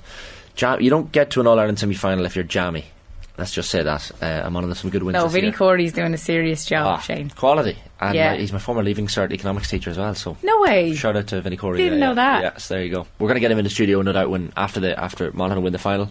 I was, I was, I was saying it to Connor as well. I was like, we can bring the trophy in maybe. Yeah. Show and tell. Mm. Sam Maguire in hand. Yeah, I'll come in that day. Yeah, getting ahead of myself a little bit, but uh, of course it's, it's just great to have a semi-final to look forward to. Uh, yeah, he's not afraid to make the big calls as well. Yeah. Obviously, McManus coming off the bench, that this is the first year of him doing this in Championship. Yeah. That was a massive call in itself. Oh, huge. He's played alongside him, you know, obviously, so yeah, it's it's hard to do that to a former teammate. Big time. There's two big games to look forward to this weekend in the Hurling Championship as well, the semi-finals at eight twenty-eight a m on this Friday morning's O T B. And we're going to look ahead to Clare Kilkenny now. We did go a Limerick uh, significantly yesterday. Delighted to welcome to the show this morning the former Kilkenny hurler, uh, former Kilkenny star Kieran Joyce and Brendan Bugler, who of course won the All-Ireland with uh, Clare back in twenty thirteen. Brendan and Kieran, good morning, how are things? Morning, folks. Morning. Thanks for hopping on, lads. Uh, much appreciated as per usual. Brendan, uh, might start with yourself. uh, the injury concerns, I guess, with Clare coming into this game were, were some of the big talking points. David McInerney and John Conlon, though, look like they will be fit, so uh, that's a huge boost for Clare. Yeah, absolutely, absolutely. Um, I'm not sure what the story with Conor is going to be. I know he's he's named to start, but uh, I suppose we won't really know until until throw-in on Sunday. But um, look, when you're going up to an All-Ireland semi-final, you're playing Kilkenny. Um, you're after losing to them by twelve points last year. You know, the one thing Clare we wanted to is a full squad to pick from, and you know when you're when you have players like Conor Cleary, like John Conlon, like David McInerney, who have so much experience, you know, that that's Clare need that on Sunday. So um, if we have all three of them, great. If we have two out of three of them, uh, I'd say that will probably be a little bit more realistic. But um, you know, they're they're they're really really really good players for Clare, and I suppose they had that physical presence against a physical Kilkenny half line. So um, yeah, look, it's great news if we have all three of them. Yeah, for Brendan, for Conor Cleary, he was named to start in the Munster final, if I remember correctly. He didn't play in the end, but his absence was felt. Like, how much of a loss would he be if he's not out there this weekend? Yeah, I think, Ashton, right, like, you look at the full-back position for Clare for, for a number of years prior to Brian Lohan coming in, and, um, you know, there was a lot of chopping and changing, and it was a problem position for us. You know, Conor played a lot of his hurling out at centre-back, and He, you know, Brian decided to put him back full back and had faith in him there, and and he's really excelled. And the thing about Conor is he just goes about his business so quietly, and he does a great, great job for Clare. And I suppose it wasn't until we were missing him, he hardly ever misses a game, you see, and it wasn't until we were missing him that you really felt his loss, you know. So um, I suppose especially in the Munster final, Conor had, he'd been used to marking Arangelen on a numerous of occasions, and um you know, more often than not, you know, he broke even or got better than Aaron. So, um, yeah, sure. Obviously, like, his presence was, was clearly, um, or his absence was clearly, you know, felt come Munster final day. But, you know, he suffered a serious injury. I just hope that, that, it, that it's cleared up, and he will be, uh, he will be available for Sunday. Kieran, um, Kilkenny in an All-Ireland semi-final just appears to be a different prospect to Kilkenny at, at some other points in the year. Uh, A big game team. Paul Murphy was, was chatting to, to Joe and off the, off the ball during the week, and he was talking about how he never lost in an All-Ireland semi-final. Um, is that something that will be in these Kilkenny players' heads as well? Because even if you look at the performance last year, twelve-point win, as Brendan says, maybe the gap has, has been narrowed, though, you'd imagine, between between now and then. Um, but still, a semi-final, Kilkenny will be confident. Uh, they will, yeah, they will, of course. Um, look, it's a sense of deja vu. Um, I remember last year up at the match, and I think once John Conlon wasn't out, wasn't wasn't in the team, and you know we knew at half time the kind of game was effectively over. But it's going to be a different prospect this year. Um, I think Clare are in, a, are in a, a lot better position. Kilkenny, I suppose, is the unknown on our side. I suppose because we've had we haven't had a settled fifteen there um, for the last number of games. We've had a few injuries. Um, a couple of players have stepped up. Tom Phelan has come into the, into the game. Uh, David Blanchfield has really established himself this year. You know, we kind of only seen glimpses of him in the All-Ireland final last year when he came on. So it, it, it, it'll be interesting to see what the starting fifteen is um, and how Kilkenny will, will, will feel that matchup. I suppose from Kilkenny's point of view, um, they've shown glimpses of, of the old Kilkenny. Um, you know, you know, they're clinical at times, but the one worry was that they've let teams back into games, uh, especially the turnaround that Galway had, even though I suppose we, we got the win. Um, for Juices, however it was. But, you know, that's probably the one, the one thing they're going to to worry about in terms of um, purple patch for Clare. You know, can Clare put us to the sword? You know, are we going to be able to sustain that uh, and that? So yeah, look, it's, it's it's I think it's going to be a completely different game to last year. Uh, I think it's going to be um, really interesting in terms of the matchups, uh, how Kilkenny will, will will figure their matchups, um, because I know, look, last year Kilkenny, you know, uh, Mikey Butler took Tony Kelly. You know, Huw Lawlor was on Peter Duggan at the time, and they really just nullified the threat that Clare had, um, and that. But I think, look, Clare probably have a couple more strings to their bow uh, this year. Um, but I suppose Kilkenny will be looking at how they're going to get the matchups. Will Richard Reed be playing back? Richard Reed sweep, sweeped up a lot of ball last year. You know, hopefully he's fit to come back in. So hopefully we'll, we'll know probably t- tonight. I think they'll name the team, so we'll know tonight then how we're going to be lined up. You yeah. would have, sorry, go on ahead, Ashton. I'm just on that point. I'm wondering, do you think Mikey Butler will take on Tony Kelly again this year? Yeah, I don't know. I'd say he, he probably relished the challenge, you know, even going up and getting the goal in the Leicester final. So he's he's quite adept. He can play anywhere. And I, I suppose last year, I know he's been an awful lot in midfield, you know, and he was winning ball and he was, he was given the right option where I know sometimes myself and Paul Rever in midfield at times back in the day, we just we just go route one, uh, put snow on it into the air. But um, you know, uh, he's he's he's a different prospect, you know, and he he, he kind of plays with no fear, uh, and you can see that. So ideally, probably they probably would, you know. Um, but it, it depends how, how Clare will line out. Like Shane O'Donnell is lined out for full forward. You know, look, we know Huw Lawlor is very established. Whoever goes in on Huw, you know, he should be able to handle. You know, will they put Peter Duggan in there? You know, so it, it depends on the matchups, and it depends on whether Kenny are going to follow him or whether they're going to stay in their positions and, and obviously mark whoever comes in. But I would assume, I suppose, what worked last year, um, will probably, you know, they'll probably try that at the start and see. But I suppose the Kenny full back line, you know, Tommy Walsh in there is is very established guy as well. He's, you know, he's very tidy hurler, um, and that. So it, it depends on who, who how Clare line up especially. And I suppose the first five minutes you'll really see in terms of how they line up, who's who's going to take who, and will they start following the man. Tony Kelly, um, Brendan has. Um, I, we've probably run out of superlatives to use to describe Tony Kelly, but uh, maybe throw us out a few more there. Like, what, what's he like to to uh, to play with, I guess? But also, he's just added so much to this uh, Clare team, and three four the last day in the quarter final against Dublin. And some people were saying he didn't even play that well. So we all know how good Tony is. He's a, he's a terrific, he's a terrific player, terrific hurler. Um, What Tony has been doing the last three or four years for Clare, we had seen that at club level for, you know, five years previous to that.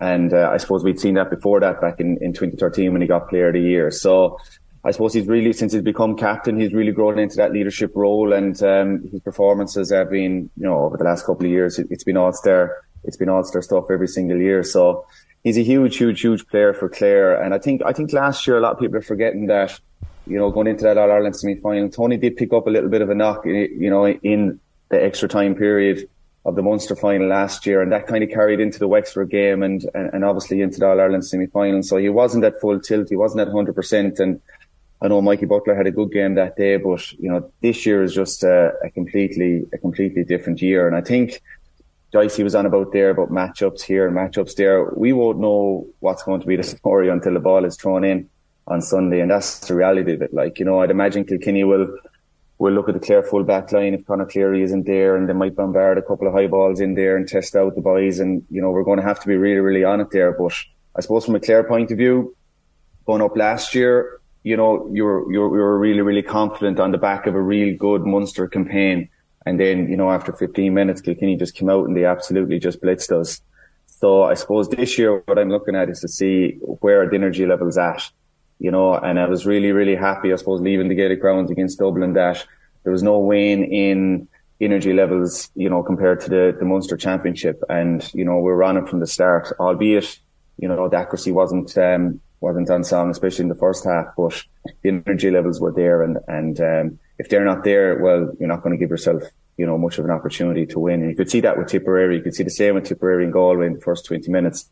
Galway were on it. They were brilliant intensity. They were brilliant energy, and uh, Tip couldn't handle it, you know. And, and Liam Sheedy came out in the Sunday game afterwards, and he mentioned a stat about the number of turnovers and tackles Tipperary had against Limerick in the Munster Championship in comparison to what they had against Galway, and it was just chalk and cheese. So, um, that's the big thing. It's about, you know, Kilkenny are going to bring it, and I just hope that we can bring it as well.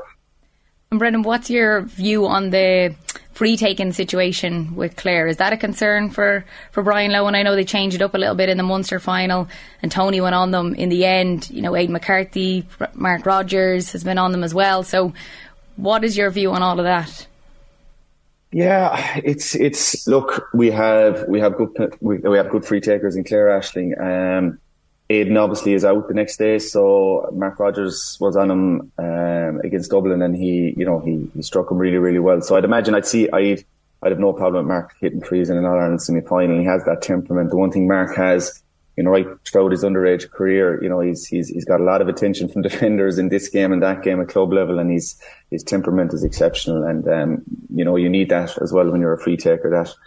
That excellent temperament, and he's got it. So uh, I'd imagine I'd see him starting in the frees anyway, and um, if things are going bad, we also have Tony is back up there anyway. Uh, I suppose, Kieran, we, we touched on, on Tony Kelly uh, with Brendan. We should touch on T J Reid with yourself as well, and it'd be rude of us not to. Um, how he's still producing what he's producing at this stage is, is quite remarkable.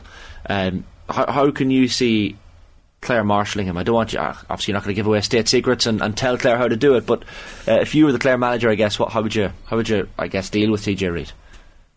Um, That's a good question. I suppose T J last year, he had an exceptional semi-final and final. A lot of people are saying after the final with T J, oh, you know, form might have been there, you know, when they reached it. So, and, and throughout the year, T J, I suppose, you know, he was, he was showing glimpses of it. I suppose from his, I suppose what we expect, and that's the problem with like T J, Tony Kelly, they have exceptional games, and you know that's the standard. And if they don't hit that standard every day, they say that they have a poor game. But I suppose T J, you know, the amount of assists, the amount of puckouts he wins and bring other players into the game, you know, has been phenomenal for him. Um, so he he will be a Route One um, distributor for Kilkenny. Uh, we go along and off lot. We play through the lines at times, but um, I suppose the, the one the one concern I have for Kilkenny is at times that you know our half forward line at times. We didn't break the lines uh, there against Galway. It took Wally West to come on and really bring a big influence on that. You know, he broke the line a couple of times. You know, we got got a goal from it. From him. And then even, I think Dave Blanchard won a, won a ball. He broke the line as well. And then Mikey Butler was there to give it to us. So we, we need to kind of be breaking the lines against Clare. Because we know Clare have an established half-back line. You know, if that half-back line starts, you know, they will, you know, if putting ball down top from Dave Bryant, it has really come on the last year or two. You know, we're not going to not going to have much headway. So T J obviously is the option in the full forward line. Um, he has an exceptional hand. Um, what I would say is, if you're ever caught in front of T J, you're in trouble. Um, you, you always need to be behind him. Uh, he's just a great guy to win a ball, and he finds his catch at the last second. So um, I'd say for any Clare man, you want to make sure he's always behind T J, and, and, and always he's in front of the goal instead of having T J in front of the goal. Another dangerous aspect as well, he's five points behind Patrick Horgan for the all-time leading scorer, so maybe that's something that'll be in the back of his mind as well. Yeah, oh yeah.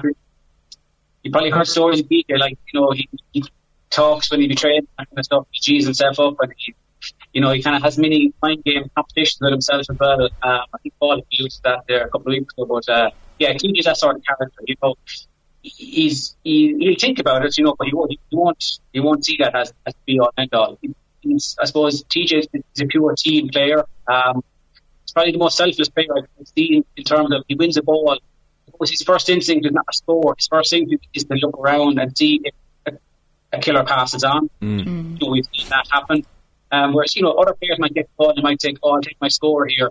T J scores, needs to see if there's a goal on first. No goal on first, then he takes the score.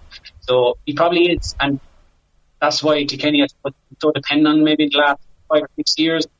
Um, you know, Mark Jones has been there in the last couple of years. It could be a goal threat. Obviously, Owen Cody's there as well, real goal threats. And they have kind of stemmed the flow because the dependency is not really on T J there. Um, I suppose T J is still a route one. You know, he's that player that wins thirty ball. He's that player that wins a sixty forty ball that sometimes you think yourself, other players probably won't win. T J will win. And he'll, you know, he'll, he'll pick the right option. And like, even in the Leinster final there, you know, that chaotic corner scene there where Galway lads tried to kick the ball and T J actually lost his hurl. He went down, he attacked the lad with no hurl, he picked back up the hurley. He eventually then won the ball and, and I think it was um, passed it off. And then I think it was, um, it wasn't T J who passed the ball. But, but the thing about it is, you know, that was the seventy-fifth minute. You know, he had the, the wherewithal to not foul, you know, get the lads to huddle in, you know, and that's the kind of experience he brings. Yeah. And I suppose for us, the last the last game, you know, Chris Conor Fogarty came in, um, you know, Conor had to feature and week out, we came in, he done a big job in midfield, you know, obviously Wally came on, most of the old guard, and obviously came on then and, and, and still the limelight, you know, but uh, like that's that's great. But the experience is there, youth is there as well, so it's a nice blend. But the one thing is, yeah, depends on T J still. We're hoping he has a great semi-final, you know, and we probably will need him to have a seven or an eight out of ten to get over Clare. Uh, Brendan, the uh, the wide situation for Clare, is that is that a concern going forward? Because even in the win over Dublin early on in the game, especially, you know, the, the shooting accuracy just wasn't exactly there.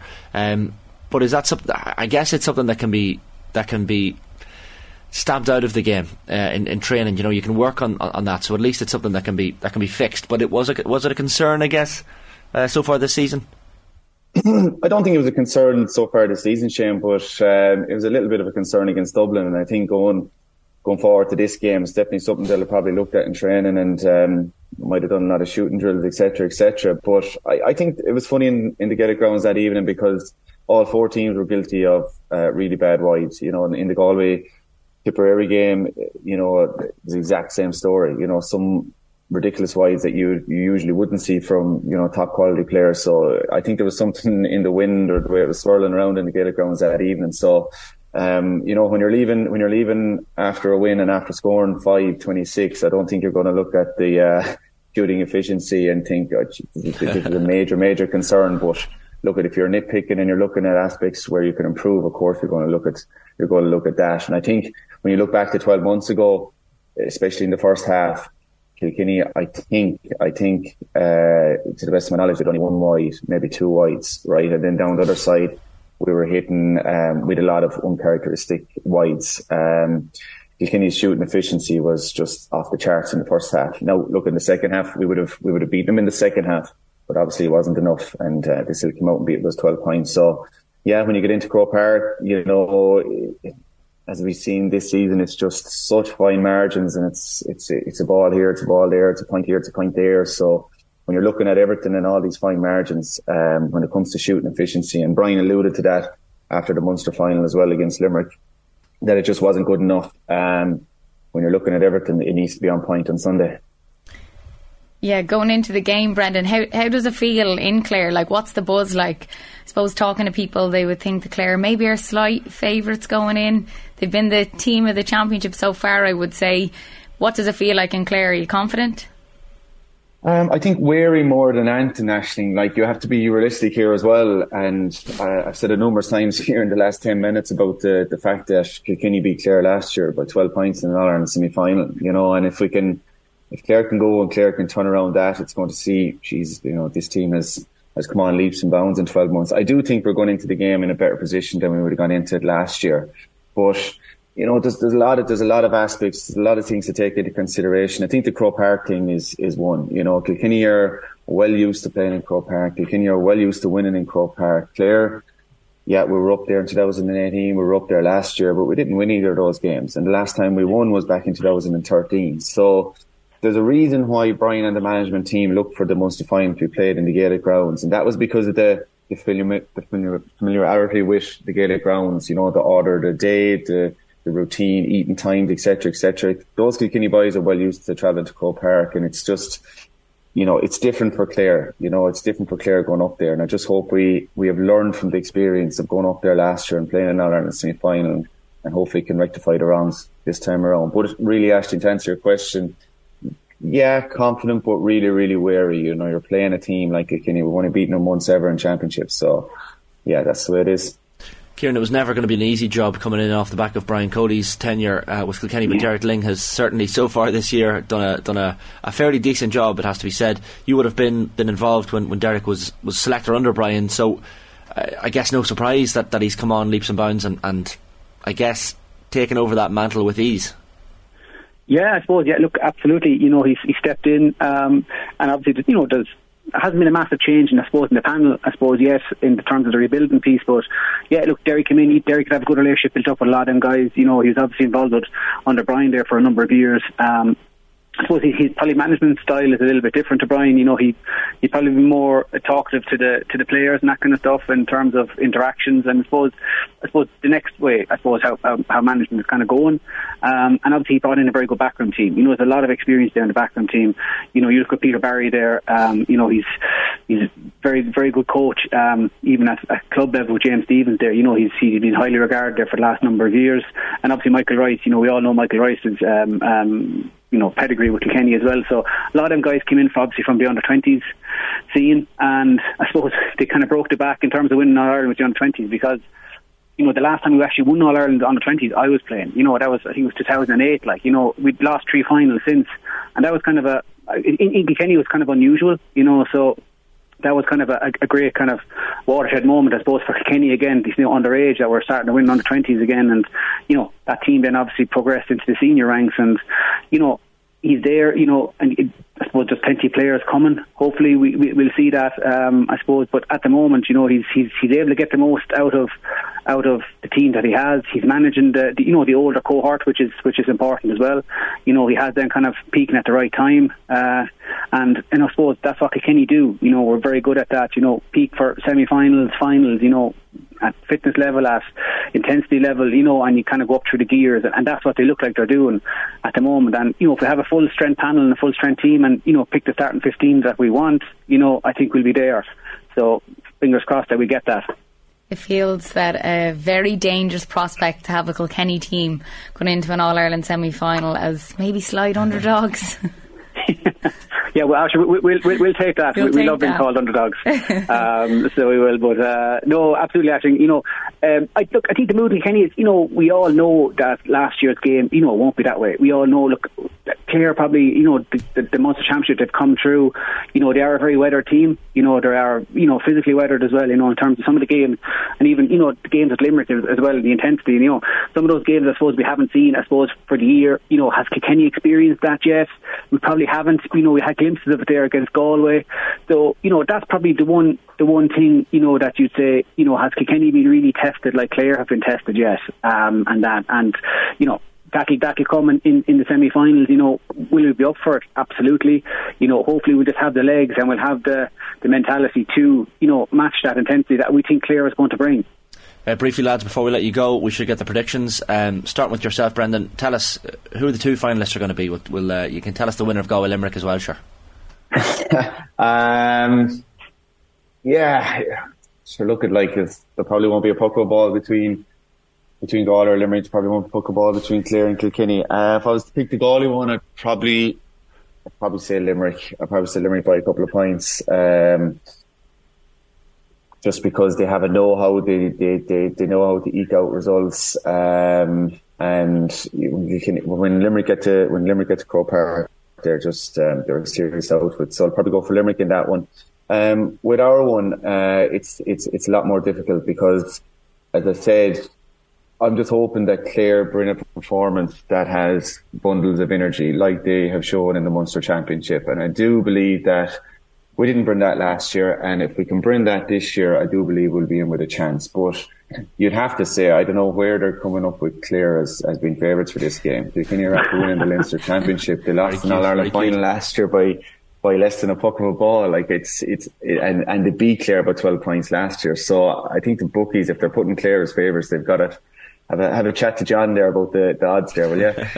I think they've, uh, I think they've gotten well wrong, but, um, yeah, I think if we can deliver a performance, I will be I will be hopeful that we'll be there thereabouts. But uh, yeah, sure. Look, at if I had to pick it, I'll go Clare Limerick. Lovely, you're off that fence, Kieran. With yourself? Oh yeah, Bugs, Bugs is well used to going on the fence, so he's in his long grass.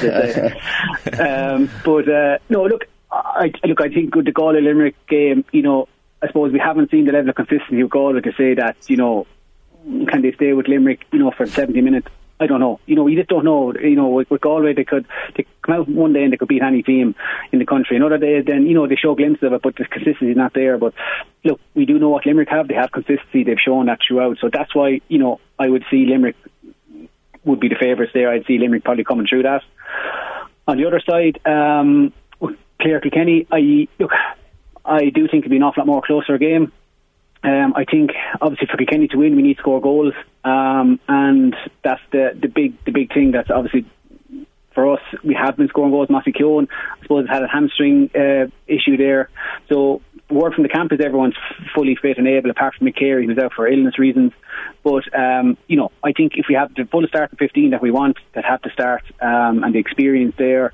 Um, you know, I think it's going to be a fantastic battle. You know, like even the cornerbacks for, for Rory Hayes and Hogan are, are, you know, two exceptional cornerbacks for Clare, and the battles they're going to have with Massey and, and Owen Cody are going to be, you know, they're going to be brilliant. So, you know, th- that's the kind of the key battle. You know, if we can get on top, you know, in a couple of key areas, I think we will win it. Um, I think, obviously, from us, it's obviously stem the tide. You know, if we get the matchups with, with and, and subdue Tony and, you know, uh, Mark Rogers and, you know, even Ian Galvin is a, is a fantastic player as well. You know, he came on, he had a massive impact there the last day. So, you know, if we can curta- curtail a couple of those key men for them, Kilkenny will, you know, dog the game out. So I would say Kilkenny by three. Kilkenny by three, okay. Interesting. So a Limerick-Kilkenny final for you, Kieran, and a Limerick-Clare final for you, Brendan. At least your arses aren't sore anymore. You're, you're off that fence. Fair play to you. You're not sitting on it anymore. Well done. Uh, we got you there eventually, lads. Fair play. Kieran, Brendan, enjoy the match of the weekend. Thanks a million. Thanks, guys. Good, good stuff, lads. Kieran Joyce, former Kilkenny hurler, and Brendan Bugler, of course, formerly of uh, Clare. you kind of have to predict your own county, don't you? Yeah, so it's coming eventually. Like, eventually they'll get there. They'll obviously play up the other team. Yeah. And then they'll say, oh yeah, but I think we'll win by yeah, two. But even on the point of what Brendan was saying, I don't know where they're getting these odds and how clear are these slight favourites, but Paul Murphy, uh, former Kilkenny hurler, on the hurling pod, he said that, you know what, even next year whoever comes through Munster will probably always be slight favourites, yeah, because everybody looks at them to say they've had the harder games, the harder way through, you know, they came through Munster, so maybe that's always the way it's going to be, whether it's Dublin, Galway, Kilkenny, whoever it yeah. is that'll be there next year, whoever's the Leinster, you know, winners, it'll probably always be that way. But yeah, I know Kilkenny going in as maybe underdogs is rarely happens in a semi-final. Like, we were yeah. chatting in our uh, post-show production meeting yesterday and saying that the, the conversation all year has been the dominance of the Munster Championship over the Leinster Championship. I mean, how funny and ironic would it be if Kilkenny and Galway progressed to the All-Ireland final this weekend, you know, after all that talk absolutely. about Munster's dominance over yeah. Leinster. You never know, it's unlikely, but um, both slight underdogs I guess with the bookies. Who are you going with? We have the quick picks, the G A A quick picks later on this morning that yeah. I have to pick, which I'm currently leading, by the way. I'm sorry, I don't know how I'm not in them. I was uh, yeah up there last year. I think I came second. Right. Well, Tommy first cheated. Loser. Yeah, it was yeah. me and Will. So yeah, I'll have that chat with Colin Buhug after this. Yeah. You see, I'm doing so. You see, I, I picked Monaghan. I was the only one to pick Monaghan last weekend, which was you, again, you have to opt for your own county. Fair play. I'll probably be the person who opts for Monaghan against Dublin as well. It's just one of those. I, you can't. I can't possibly predict against my my home county. Uh, this weekend, I'm thinking. Look, I, I'm half Galway. I'd love to be opting for Galway. I just think this is possibly the end of the road. One score game, I think it will be, but uh, Limerick for me, and the Kilkenny Clare game. I very tough. I can't call that one. Yeah, I'm I'm I'm I'm slightly edging towards Kilkenny, um, which might surprise some people. But yeah, I think maybe possibly a Limerick Kilkenny final. Yeah, it's hard to look past Kilkenny. I think, you know, obviously going off experience, T J Reid, everything that goes with it. But yeah, yeah I don't know, is it written in the stars to have Limerick Clare All Ireland final? Yeah, look, I'd be happy with any of these finals because regardless of the outcome outcomes this weekend, the final is going to be a cracker because either of those outcomes is going to be brilliant. Yeah. We'll move on. eight fifty-five a m, eight fifty-six a m now on Friday mornings, O T B A M, the sports breakfast show from Off The Ball. Myself and Aisling live with you until ten o'clock this morning. Time to turn our attention to uh, rugby. I should mention Up The Hill for Jack and Jill twenty twenty-three. In aid of the Jack and Jill Children's Foundation, and kindly supported by Abbott, is urging people to take to the hills throughout the summer in support of local Jack and Jill families. Every eighteen euro registration fee will help fund one hour of in-home nursing care and end-of-life support for over four hundred children with highly complex, life-limiting medical conditions countrywide. Organisers are urging people to team up with family, friends, neighbours and colleagues and go up the hill for Jack and Jill this summer. To register your Up The Hill fund- fundraising event, visit w w w dot jack and jill dot i e. Delighted to be joined on the show this morning by the Connacht captain and Jack and Jill ambassador, Jack Carty. Jack, good morning, how are things? Thanks for having me, Shane. Aisling, how's it going? Keeping well, man, keeping well, thanks for hopping on. Uh, you've been involved with this initiative for, for a bit of time. It's a It's an absolutely wonderful uh, fundraising initiative and something that, that's uh, clearly massively important and, and important to you as well.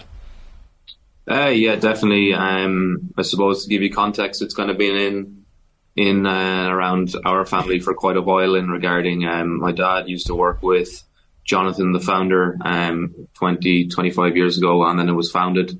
Um, so it was always something that was kind of there in the background, whether it be Uh, supporting in whatever small way we could, um, and then an opportunity came to come on an official capacity. Then two years ago, I was invited to the Family Fun Day in Palmerstown House, um, and kind of from there it just took off. So it's been brilliant. Um, we did up we did Up The Hill last year. It was last October we did it.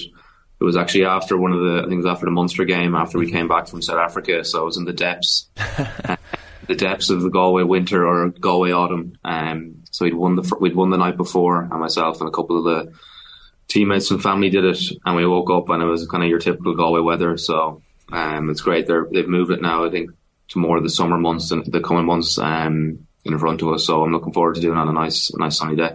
I think it's the ninth annual uh, up up the hill for Jack and Jill being organised, and, and they're hoping to raise seventy-five thousand euro as well for the for these vital services for more than four hundred families nationwide. That apparently is the equivalent of over four thousand hours of in-home nursing care and respite support. So I guess it just goes to show you, Jack, that the, the money here clearly goes a long way.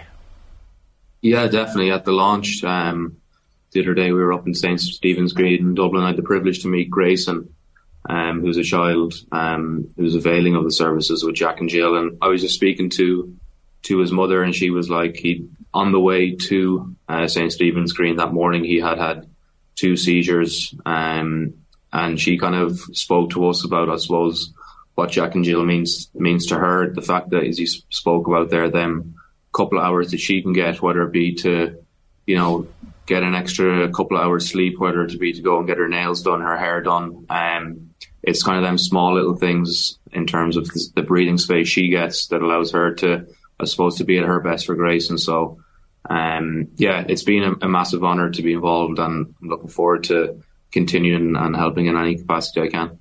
And Jack, how do people get involved? Can it be any hill, any mountain? Is it is it up to yourself?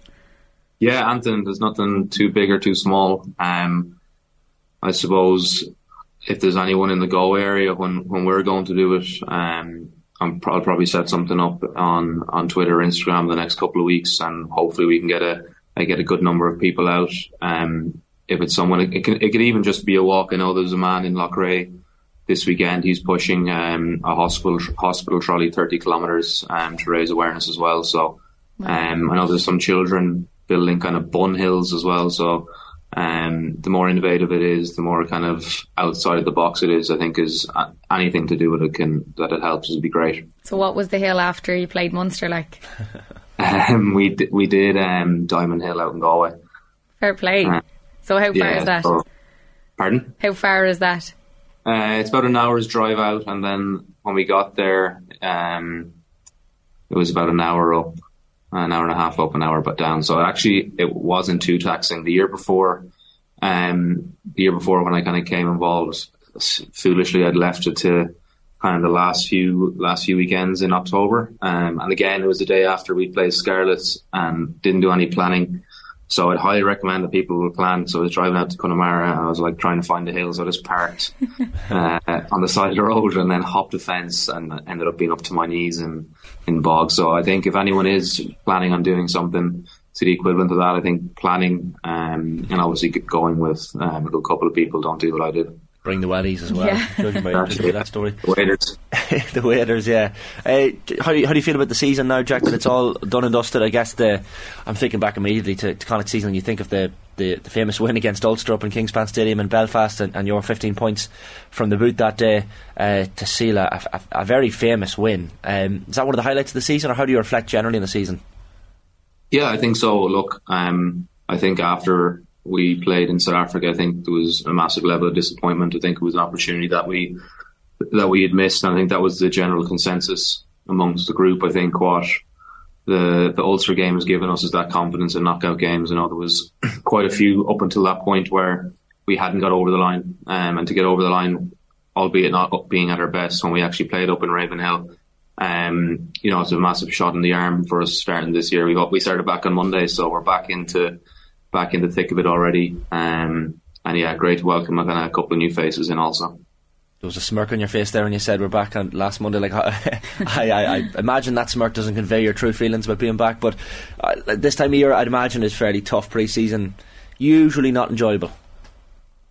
Um, I suppose it's, you know what, it's kind of speaking to a lot of fellas here. We obviously had five weeks off, um, and obviously a lot, most of us were I've kind of been in this rugby environment for quite a long time, and you're, you're creatures of habit and kind of the missing out routine. I know that's what, something that a lot of lads were were longing to get back to. But uh, yeah, you're right. I just, as you said, the the the running and the up downs and whatnot. It's obviously a shock to the system initially, but um, you know it's going to be all well worth it. Obviously, Pete um, and then the new backroom team are there, so getting to getting to grips with the new kind of ideas that they have and um, the new players that we have as well. So it's It's a lot of familiarity, but then there's obviously a lot of a lot of new things as well.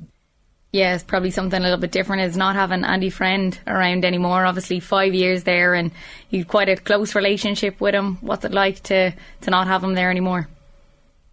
Yeah, I was actually only speaking to him. I sent him a text when we started back um, on Monday, and I was just like, look, um, we're starting on another journey. I hope you're enjoying enjoying yours. I think he sent me, I think it was in Switzerland or Austria, he was. It was a picture of the...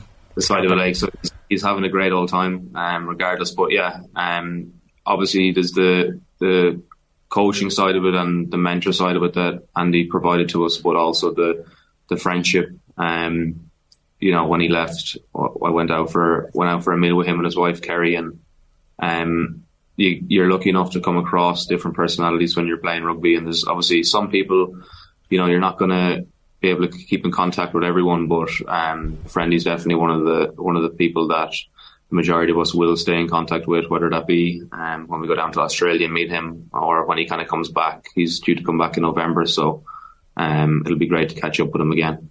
He seems to have changed the, the attitude around Connacht as well, uh, Jack. Like he, even just his connection with the fans and players as well. But I know he, he would have taken you out to different uh, camps in Ballina and Gorton across the province as well. So it wasn't just a Galway focus. It was very much a connect with, you know, Connacht fans across the province as well, which was great to see. Yeah, well, definitely. I think um, it's across the across the wall for me. There, it's about like representing. I know some people from outside of Connacht may kind of see.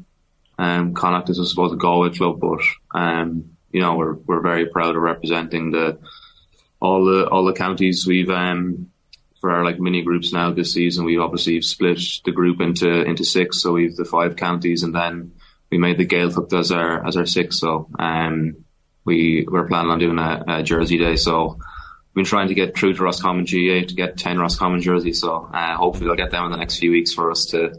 Train with, um, but yeah, it's all about connection with uh, the province, the fans, the people we represent, um, and I suppose it's not a thing that can be overlooked. Likely, it's something that you have to continually invest in, continually look to grow. Um, on Monday, we had the kids from Galway Bay Rugby Club. They came in and presented us with with our kit, which you know you can see that there's a massive bonus on it. Um, usually, these things might in other places be done kind of. As token gestures, whereas you know here we're really trying to connect with, with our fans and connect with our province. Should have played uh, bingo. How long does it take Roscommon man to bring up Roscommon G A A? It didn't take, didn't take too long. We got that maybe in the first time. All it was done. But like it, it's it's fair. Like Jack, to be honest, we had uh, Davy Burke in studio twice just after he got the, the, the Roscommon senior job, and he, a couple of weeks ago or last week or two, uh, after after the season to reflect on it all, and like he, he was telling a story back in November about getting the job and not realising how much Roscommon people loved Gaelic football. I think he was sitting at a petrol station somewhere in. Roscommon, and a lad just literally taps in the window and is just mad to talk to him about Roscommon football days after he gets the job. Uh, I presume you get to follow it fairly closely still. You would have been a multi-sport phenom back in the day yourself. Yeah, I, I remember um, our, my club team St Bridges were playing in an All-Ireland final um, a good couple of years ago, and we were up in Crow Park, and they, they, they'd won, and I was walking out delighted, and I remember uh, someone came up to me and he goes, I bet you wish you played the Gael- Gaelic football now. Um, but yeah, it's it is massively tribal. Like we have uh, here in Connacht, myself, Niall Murray, and Darren Murray. We're all from the, the same Gaelic football club. Um, you've Dennis Buckley, obviously from Roscommon, kind of via Blackrock. So I don't know who who he kind of is shouting for, but um, yeah, there's immense pride um, in where we're from and who we represent. A lot of the even Jared Butler. Um, He's convinced us he's a he's a Mayo man as well, so he goes around with Mayo Mayo jerseys. So I think there's there's a bit of crack being knocked out of as well, which is a which is a good thing. And was it hard at all to maybe pick between the sports? Uh, it was. I actually yeah. So I actually did pick. I picked rugby, and then I actually didn't end up subsequently getting into the the Connacht Academy. So it was a kind of couple of months there for. Where I was enjoying college life in Galway and playing rugby with um, Buccaneers back in Athlone, and Nigel Carlin, who's the is the attack coach with, with Glasgow now at the moment. I remember he got in contact with me. Um, I think it was the first or second week in January. Rag Week was about to was on the horizon in Galway, and he was like, uh, you know, if you if you come back in, I, my attendance now, which was which was I suppose voluntary at the time, kind of was really high at the start, and then kind of dwindled towards. Uh, towards the back end of it, but he was like, look, it's a contract there for you if you want it, um, but we need to get your attendance back up. And I was like, fine, just give me two more weeks of college, I need to get this Rag Week through. So, uh, first things first, Rag Week. yes, yes, priorities. Um, no, it was, it, uh, yeah, it, look, it was. Um, I think it came at a point, you see you see kids nowadays, and there's a, a massive pressure on them to, to choose and specialise at an early age. Um, and I think there was, at the time, it's probably something that's not really spoken about, but the the work between Roscommon and Connacht at the time, uh, Gary Wynn, who's a coach, and, and Nigel, and how they managed myself, Daniel Coulter and Shane Layden at the time in terms of not overtraining. Uh, and there was no pressure from either side. It was like, look, you can play your Gaelic football and your rugby um, in the in the fact that knowing that in two, three months' time, you kind of have to make a decision yourself. Um, so, yeah, it'd be nice if that was kind of the model, because I think there's an awful lot of pressure put on probably multi-talented uh, athletes or young athletes, boys and girls, at this at this juncture in their life when they're fifteen, sixteen, seventeen, to kind of specialise in something. And sport and, and rugby in particular is obviously a family affair as well, Jack. I know your younger brother Luke is an out-half uh, with the U S A team as well, which is quite incredible. I don't know if you, you probably haven't had the chance to play against each other so far, have you? Uh, but no, no, we haven't. We we did train against each other quite a bit when he was in Connacht. Um, and I remember he made a mockery, mockery of me one day, and I'm, everyone on the sideline shouting and screaming, throwing their hats on the ground. uh, no, haven't haven't been fortunate enough to to um, to play against him or with him. Um, you never know when what the future holds. There's another couple of years. Years left in me. Um, he's playing in Chicago now, and he's going into America camp on, I think it's the eighteenth of July. He he starts up, so uh, wishing him all the all the best. And he could always retire a couple of years early and give Roscommon a couple of years, maybe. There you possibly go. But race for I, I tell you, I went back. I went back a couple of years ago, um, and I like, did a bit of preseason or just a bit of like junior, and like I wouldn't. The you kind of it's a completely different fitness. Um, like after about thirty minutes, my lungs were burning, legs were gone. So I have a lot of uh, respect for the, the running and off the ball work that uh, G A footballers do. Um, if, if someone like Davy Burke on the sidelines, I expect you'd, you'd keep running no matter what. Your yeah, legs you'd have you. to. Be off. Exactly. Uh, I was I was doing some laugh and reading a quote from you. It was there was um, an interview done with one of the newspapers in the last year or two. You were talking about your competitiveness, and you said, and the, the thought has cropped into anyone's head if they're ever in a in a in a spa. If I get into a sauna and there's someone already in there, I will want to stay in longer. So that kind of summed up your mentality to me. Like, I, that, nah, that? it was. It, so yeah, no, I, I remember I got a bit, of, I got a bit of slagging for this. So right. it, it would pop in. The, I don't know. Other people said it happens to them as well. Um, and I came out of it with Tom Farrell one day. He was like, "Where were you?" And I was like, "Oh, I didn't want to leave before the fella who'd got in." So I just, it, it, I don't do it every time, but it happens at random. Random times, I'm like, right now, I'll wait till that person finishes, then I'll get out. But that person then must have been doing what I was doing. Um, being so no one was budging. What happened? Yeah, yeah. To me, it's like two well-done steaks coming out of the yeah. steam. Yeah, sauna. Literally. But I, I, I kind of understand where you're coming from, because if you go, if you get into a if you get into a sauna or a steam room and someone p- comes in just after you, you're like, well, like, I can't leave. I can't leave before yeah. them. Yeah, no, it's I, so true. Like, I never thought of it until you've actually mentioned it. I'm like, oh my God, yeah. yeah. Well, it, yeah. it probably speaks to your competitive nature anyway, Jack. Yeah, I suppose you kind of, um, like I, I, I would have said probably when I was when I was very young, when I was younger playing, up, playing I would have been uh, probably overly, overly competitive on the other side, and I probably would have lost probably friendships and stuff over it, because I was that kid who used to, to used to cry after they lost games or cry at referees. But I thankfully managed to kind of to lose that lose that side of it. But um, yeah, I think people are motivated by different things. Look, some people are motivated by uh, you know providing for their family, getting international honours, uh, earning more money. It's a variety of different things that people are motivated, and I think there's no one thing that's that's right for them, um, or one thing that's right. I think if it's the right thing for you uh, and it manages to get you to where you want to get without obviously hurting people along the way, I think that's the that's the way to go about it. And my my stuff is my motivation, I suppose, it changed um, and kind of went uh, swings and roundabouts at times. But uh, yeah, I'm thirty now, so another couple of years and motivated as as I've ever been. Brilliant to hear. And obviously it's such an exciting time for Ireland at the minute, the World Cup on the horizon. Do you keep the, the hope that you'll be back in there?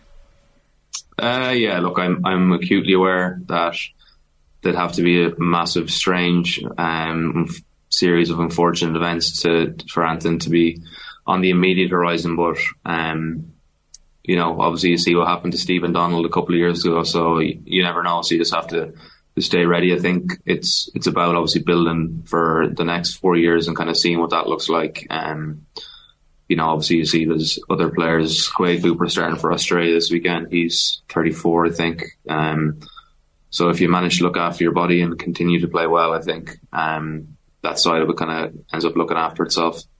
If you have to look at the World Cup from a punditry perspective, uh, Jack, would you, how, how do you think this Irish team are, are, are set up? And I guess that quarterfinal invisible wall is always there, isn't it? But it feels like the year where we could potentially do it, but I don't want to curse curse the whole thing either. Yeah, look, I think that's the the point that you're talking about there. Um, like, I'm trying to even think back on in twenty nineteen, we probably wouldn't have spoken about that yeah, that quarterfinal or anything like that. It was very much kind of each game as they come. But um, I suppose the difference in what I from my time being there is just the the attitude towards um, I suppose obstacles. Is there's not this view of kind of trying to go around it. It's about attacking it head on. I think that's what you've seen through, with that Irish team the last couple of years. Um, you know, obviously they had a tough start, but they've learned from kind of where they've came from, where they are to now. Um, and I suppose the mental resilience and fortitude that they have. Obviously they've Gary Keegan in there, and then they've obviously um, Faz are directing it. So yeah, I'm not gonna. I'm not gonna say that they're not, but I think this is the, the best opportunity that we've had in a, in a long, long time. And I definitely think, in terms of the mental space that they're at, it's probably the it, well, it is the best that probably an Irish team has been going in. It's interesting. Like, would, I'm just thinking about your brother going off to America, and even you see a lot of Irish players going off to to France and, and whatnot. Was was playing abroad ever an option for you, or ever something that crossed your mind?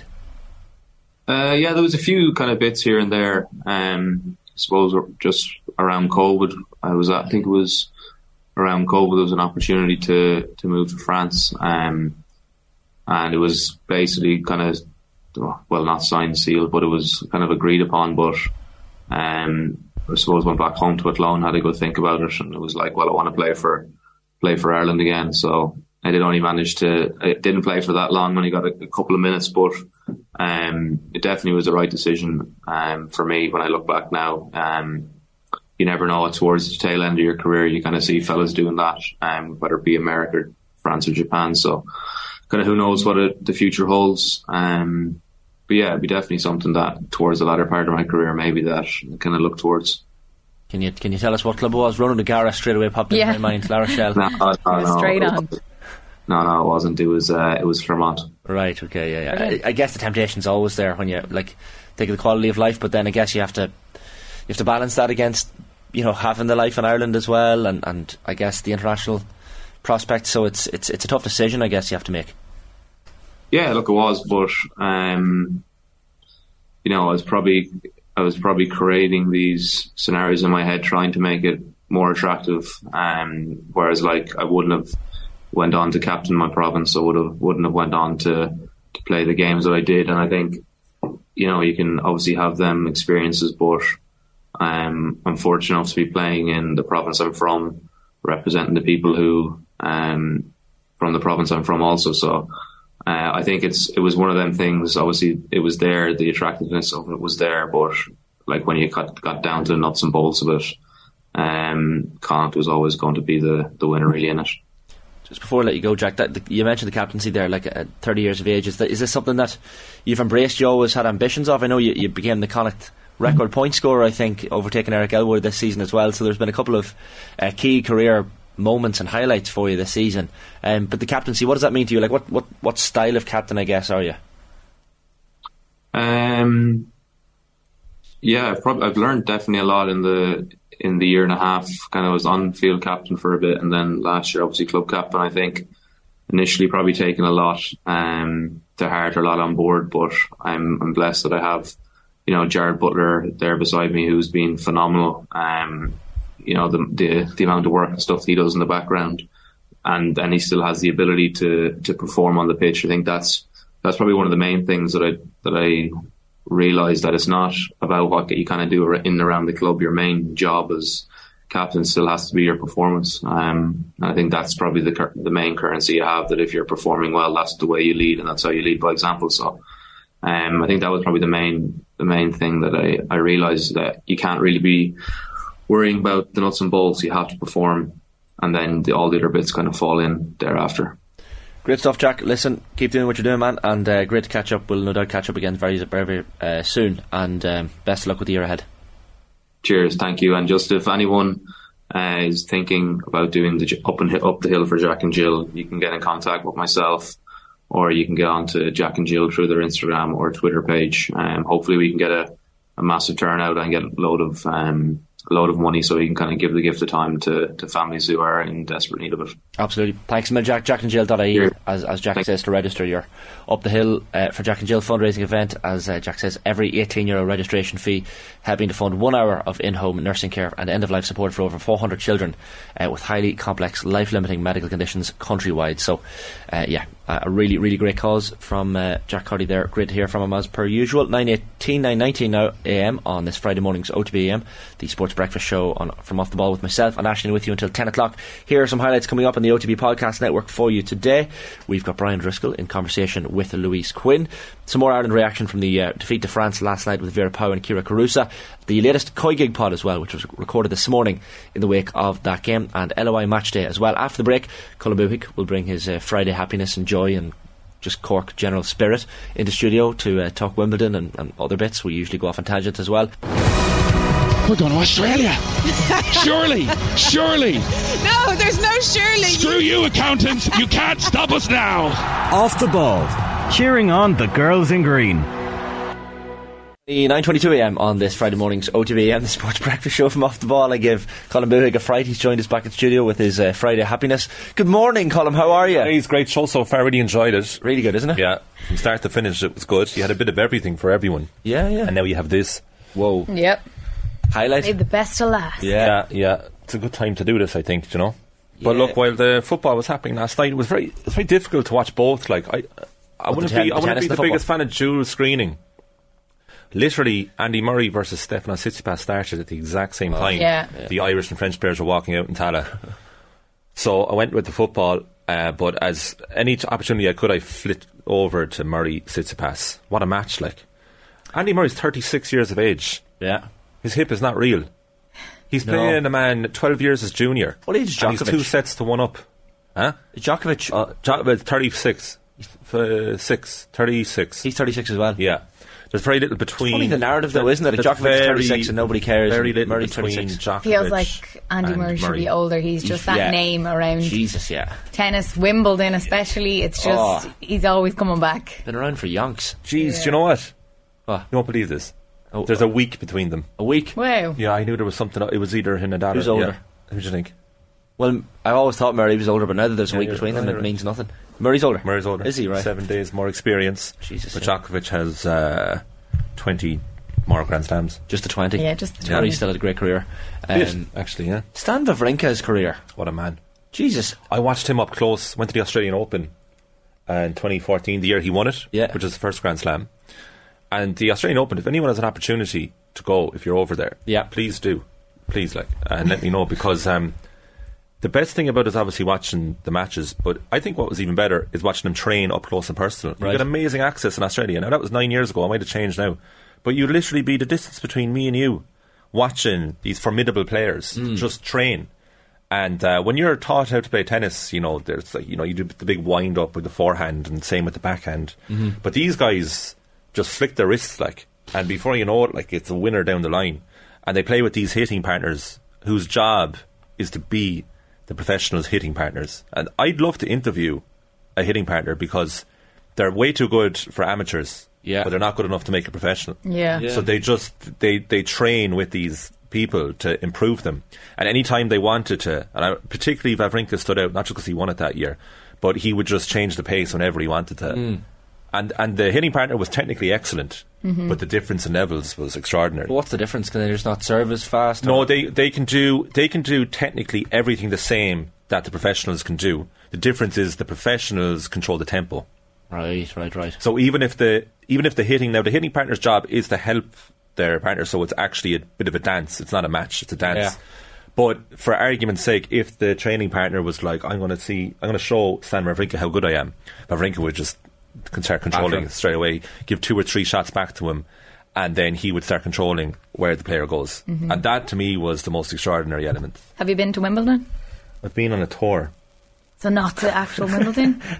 Colm! Jess Kelly went. Yeah. She did this week.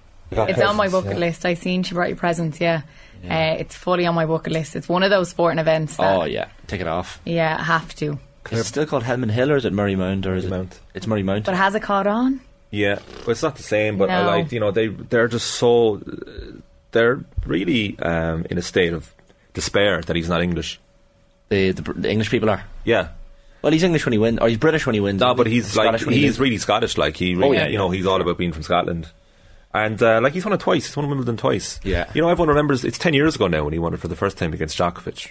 It's a brilliant final. So and he won it very easily three years later. The reason I mentioned Vavrinka's course because he plays Djokovic. Sorry, yeah. twenty fourteen he wins that Australian Open. Yeah. twenty fifteen he wins the French Open. Yeah. twenty sixteen he wins the U S Open. Brilliant. Three years in a row, and he also twenty fourteen and fifteen gets to the quarters of Wimbledon. It's mad that that's the furthest he got in Wimbledon. Yeah, he never he never took to grass. Same with Marat Safin. Do you remember the great yeah, Russian player yeah, about yeah, twenty yeah. years ago who also won a couple of Grand Slams? But uh, Wawrinka has uh, had some great quotes. The lads actually played on the news round last night. He was like, I have zero chance of winning Wimbledon. Yeah. And he was like, what a way he to said, be. He said, like, oh, it's just a bucket list um, tick off to play Djokovic at Wimbledon because he never has. That's mad, isn't but it? He has a really good record against Djokovic. And actually, just before I came in here, I was like searching to see if there's any breaking news this morning from Wimbledon.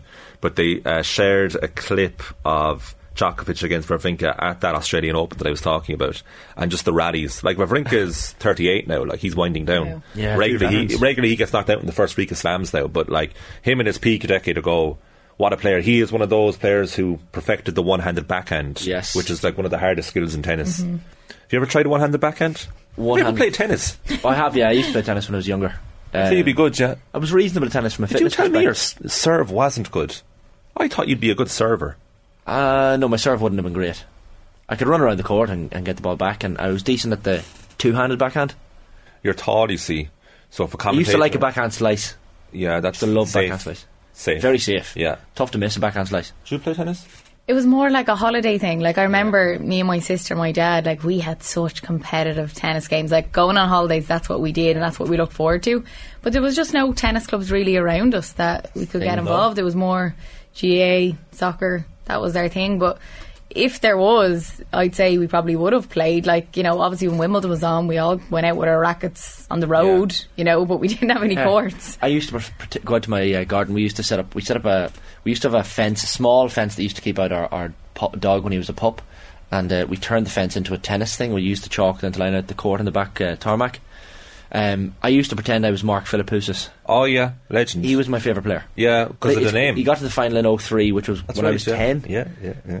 I can't remember who lost it, but Federer. Federer. That was Federer's first Grand Slam. Was it? Yeah. yeah. Great knowledge column. But see, there you go. That that that year, I think, was when was my like peak. I, I used to, I, I was obsessed with Philippoussis. I don't know, was it his name? Was it how big he was? Maybe both. Combination of both, maybe. Cool Aussie as well. Very cool. Yeah. Laid back. Yeah. It just something struck me as a ten-year-old that Mark Philippoussis yeah. was the coolest man of all time. I feel there's still as much hype around Wimbledon without the big, big names, obviously, uh, we've seen. They're missing Serena. And Venus obviously went they're out missing. first round. Yeah, Venus, I mean, but, but I think Venus round. playing at all is extraordinary. But yeah, yeah. the Coco Gauff, like, playing Sophia Kenin, like, yeah. I, I, I think I said it during the week, like, that match has no right to be a first round match. Like, it's too good. It should be in the yeah. second week. But also we've had a couple of those, like Tsitsipas against Dominic Thiem the other night, even Murray Tsitsipas last night. Well, like the, Sorry, the shot level is extraordinary. Yeah, the quality was great, but the the curfew thing, yeah. I had forgotten that this existed. So last night it's like it comes on at uh, eleven o'clock, it's like, oh, this game is finishing two sets to one up for Murray, re- resuming today. It's it's a farce. They need their R E M. But when they need did their that eight come hours in? It's always been I didn't know this was always yeah. there. Was Whereas it? the French Open, they don't care for the human aspect of people at all. Like. Yeah, because yeah. there was like up until one a.m. and two a.m. in the French Open. Yeah, yeah, like, they'd be outrageous. That's a bit outrageous. Outrageous, yeah. like that's like uh, going out on a night out. Like maybe I'm being you selfish. Come in two or three in the morning. No, like let them have their rest and they'll come back today. But it's a pity the Murray Tsitsipas match started so late. Like it's like after half seven. And then they closed the roof from the start, but there was still an hour and a half to two hours of light. Yeah. So we better yeah. play it outside. We'll play it outside today now. So you play a bit of tennis. I played a bit of tennis, yeah. holidays. I got involved with my mother. How? So my mother... She was a very good sports person. Incredible. Have you not heard this? Yeah, I've, I've, I can't remember the exact story. Yeah. Thankful Park. Like. I, I, I, I, I actually, I told you this. Um, Won in All-Ireland. Yeah. Yes. With? With, um, I'm going to guess the, the county now, Clare. Yeah. There you go. See, I remember. Against? Against uh, Dublin. At? Croke Park. Year? oh, no chance. Me. You haven't uh, said the sport I, I'm yet. I'm going to disrespect your mother if I guess the year. I'm like, oh, not necessarily. Give me the decade. The seventies. Seven, I was going to say the seventies. I'm going to. I'm going to. Just, to be, just to be lovely to your mother, I'm going to say seventy-nine. seventy-four. Uh, and, see, I, I and thought she was much younger. Camogie. And Jer's, Jer Gilroy's mother won with Antrim yeah. about five years prior. Oh, yeah. So we had an idea to put them both on, but like my mother would be mortified. Like she never she could. wouldn't do it. So anyway, she that, that was her last ever camogie match. Right. And then her last one was on our final group. Yeah. And then she took up tennis. Jeez, so it's an easy enough transition. Is and, it hand-eye coordination. She found tennis much easier than camogie. Jeez. So anyway, so uh, all the kids, like all of us, played because of my mother. And then, you know, you'd be embarrassed, like, because you'd be a teenager and, you know, you'd be trying to be cool or whatever, and you'd be playing against your mother in tennis and she'd just hammer you, like, yeah, it's a bit four hands down the line. Like, love it. Never hope. The ego gone. All the ego well and truly gone. And now she plays golf. I was going to say, is that a transition? Got rid of the tennis. Yeah. yeah. It's going through all the hand-eye coordination. You probably sports. Enjoy paddle. Yeah. Oh, I was on to Jenny Claffey, so she's up for doing that. Playing you? Yeah, and Adrian Barry. D- doubles or what's the story? So it has to be doubles in paddle. Oh, it does. Yeah. It? So she said, "Do you want to get the fourth partner, or she can get one?" But like all of her friends would be really good. Like so, I'd play. But do you want to play? Do you? Yeah. Do you want to play paddle? I'd love to. Yeah. It's actually yeah. good at when, it. Whenever you're recovered. Yeah, I know. Yeah, yeah, yeah. I yeah. need the recovery time. Maybe yeah. just four weeks or so, hopefully. So. Emma's, uh, Emma Carroll's suggesting just uh, Jenny against me and Adrian. Oh, but you do need yeah, it needs to be four people. No, that's yeah. that's farcical. I'll play with Je- how about I play with Jenny? No, I'd play with Jenny. You and Adrian. I, you play with it. She you're, let the host of Friday's show, the, the usual host of Friday's oh, show, enough, yeah. play together, and I'll play with Jenny. Okay, that, that makes yeah. sense. We'll all take turns playing with Jenny, so we can say we played with a potential Olymp- Olympian. Uh, Olympian. Yeah, when also a player who beat Ange Jabeur six love six love when she was on the tour. Jenny Claffey before yeah. injury curtailed her career. Ange Jabeur, two-time Grand Slam finalist. Ange Jabeur, yeah. top five in the world. Ange Jabeur.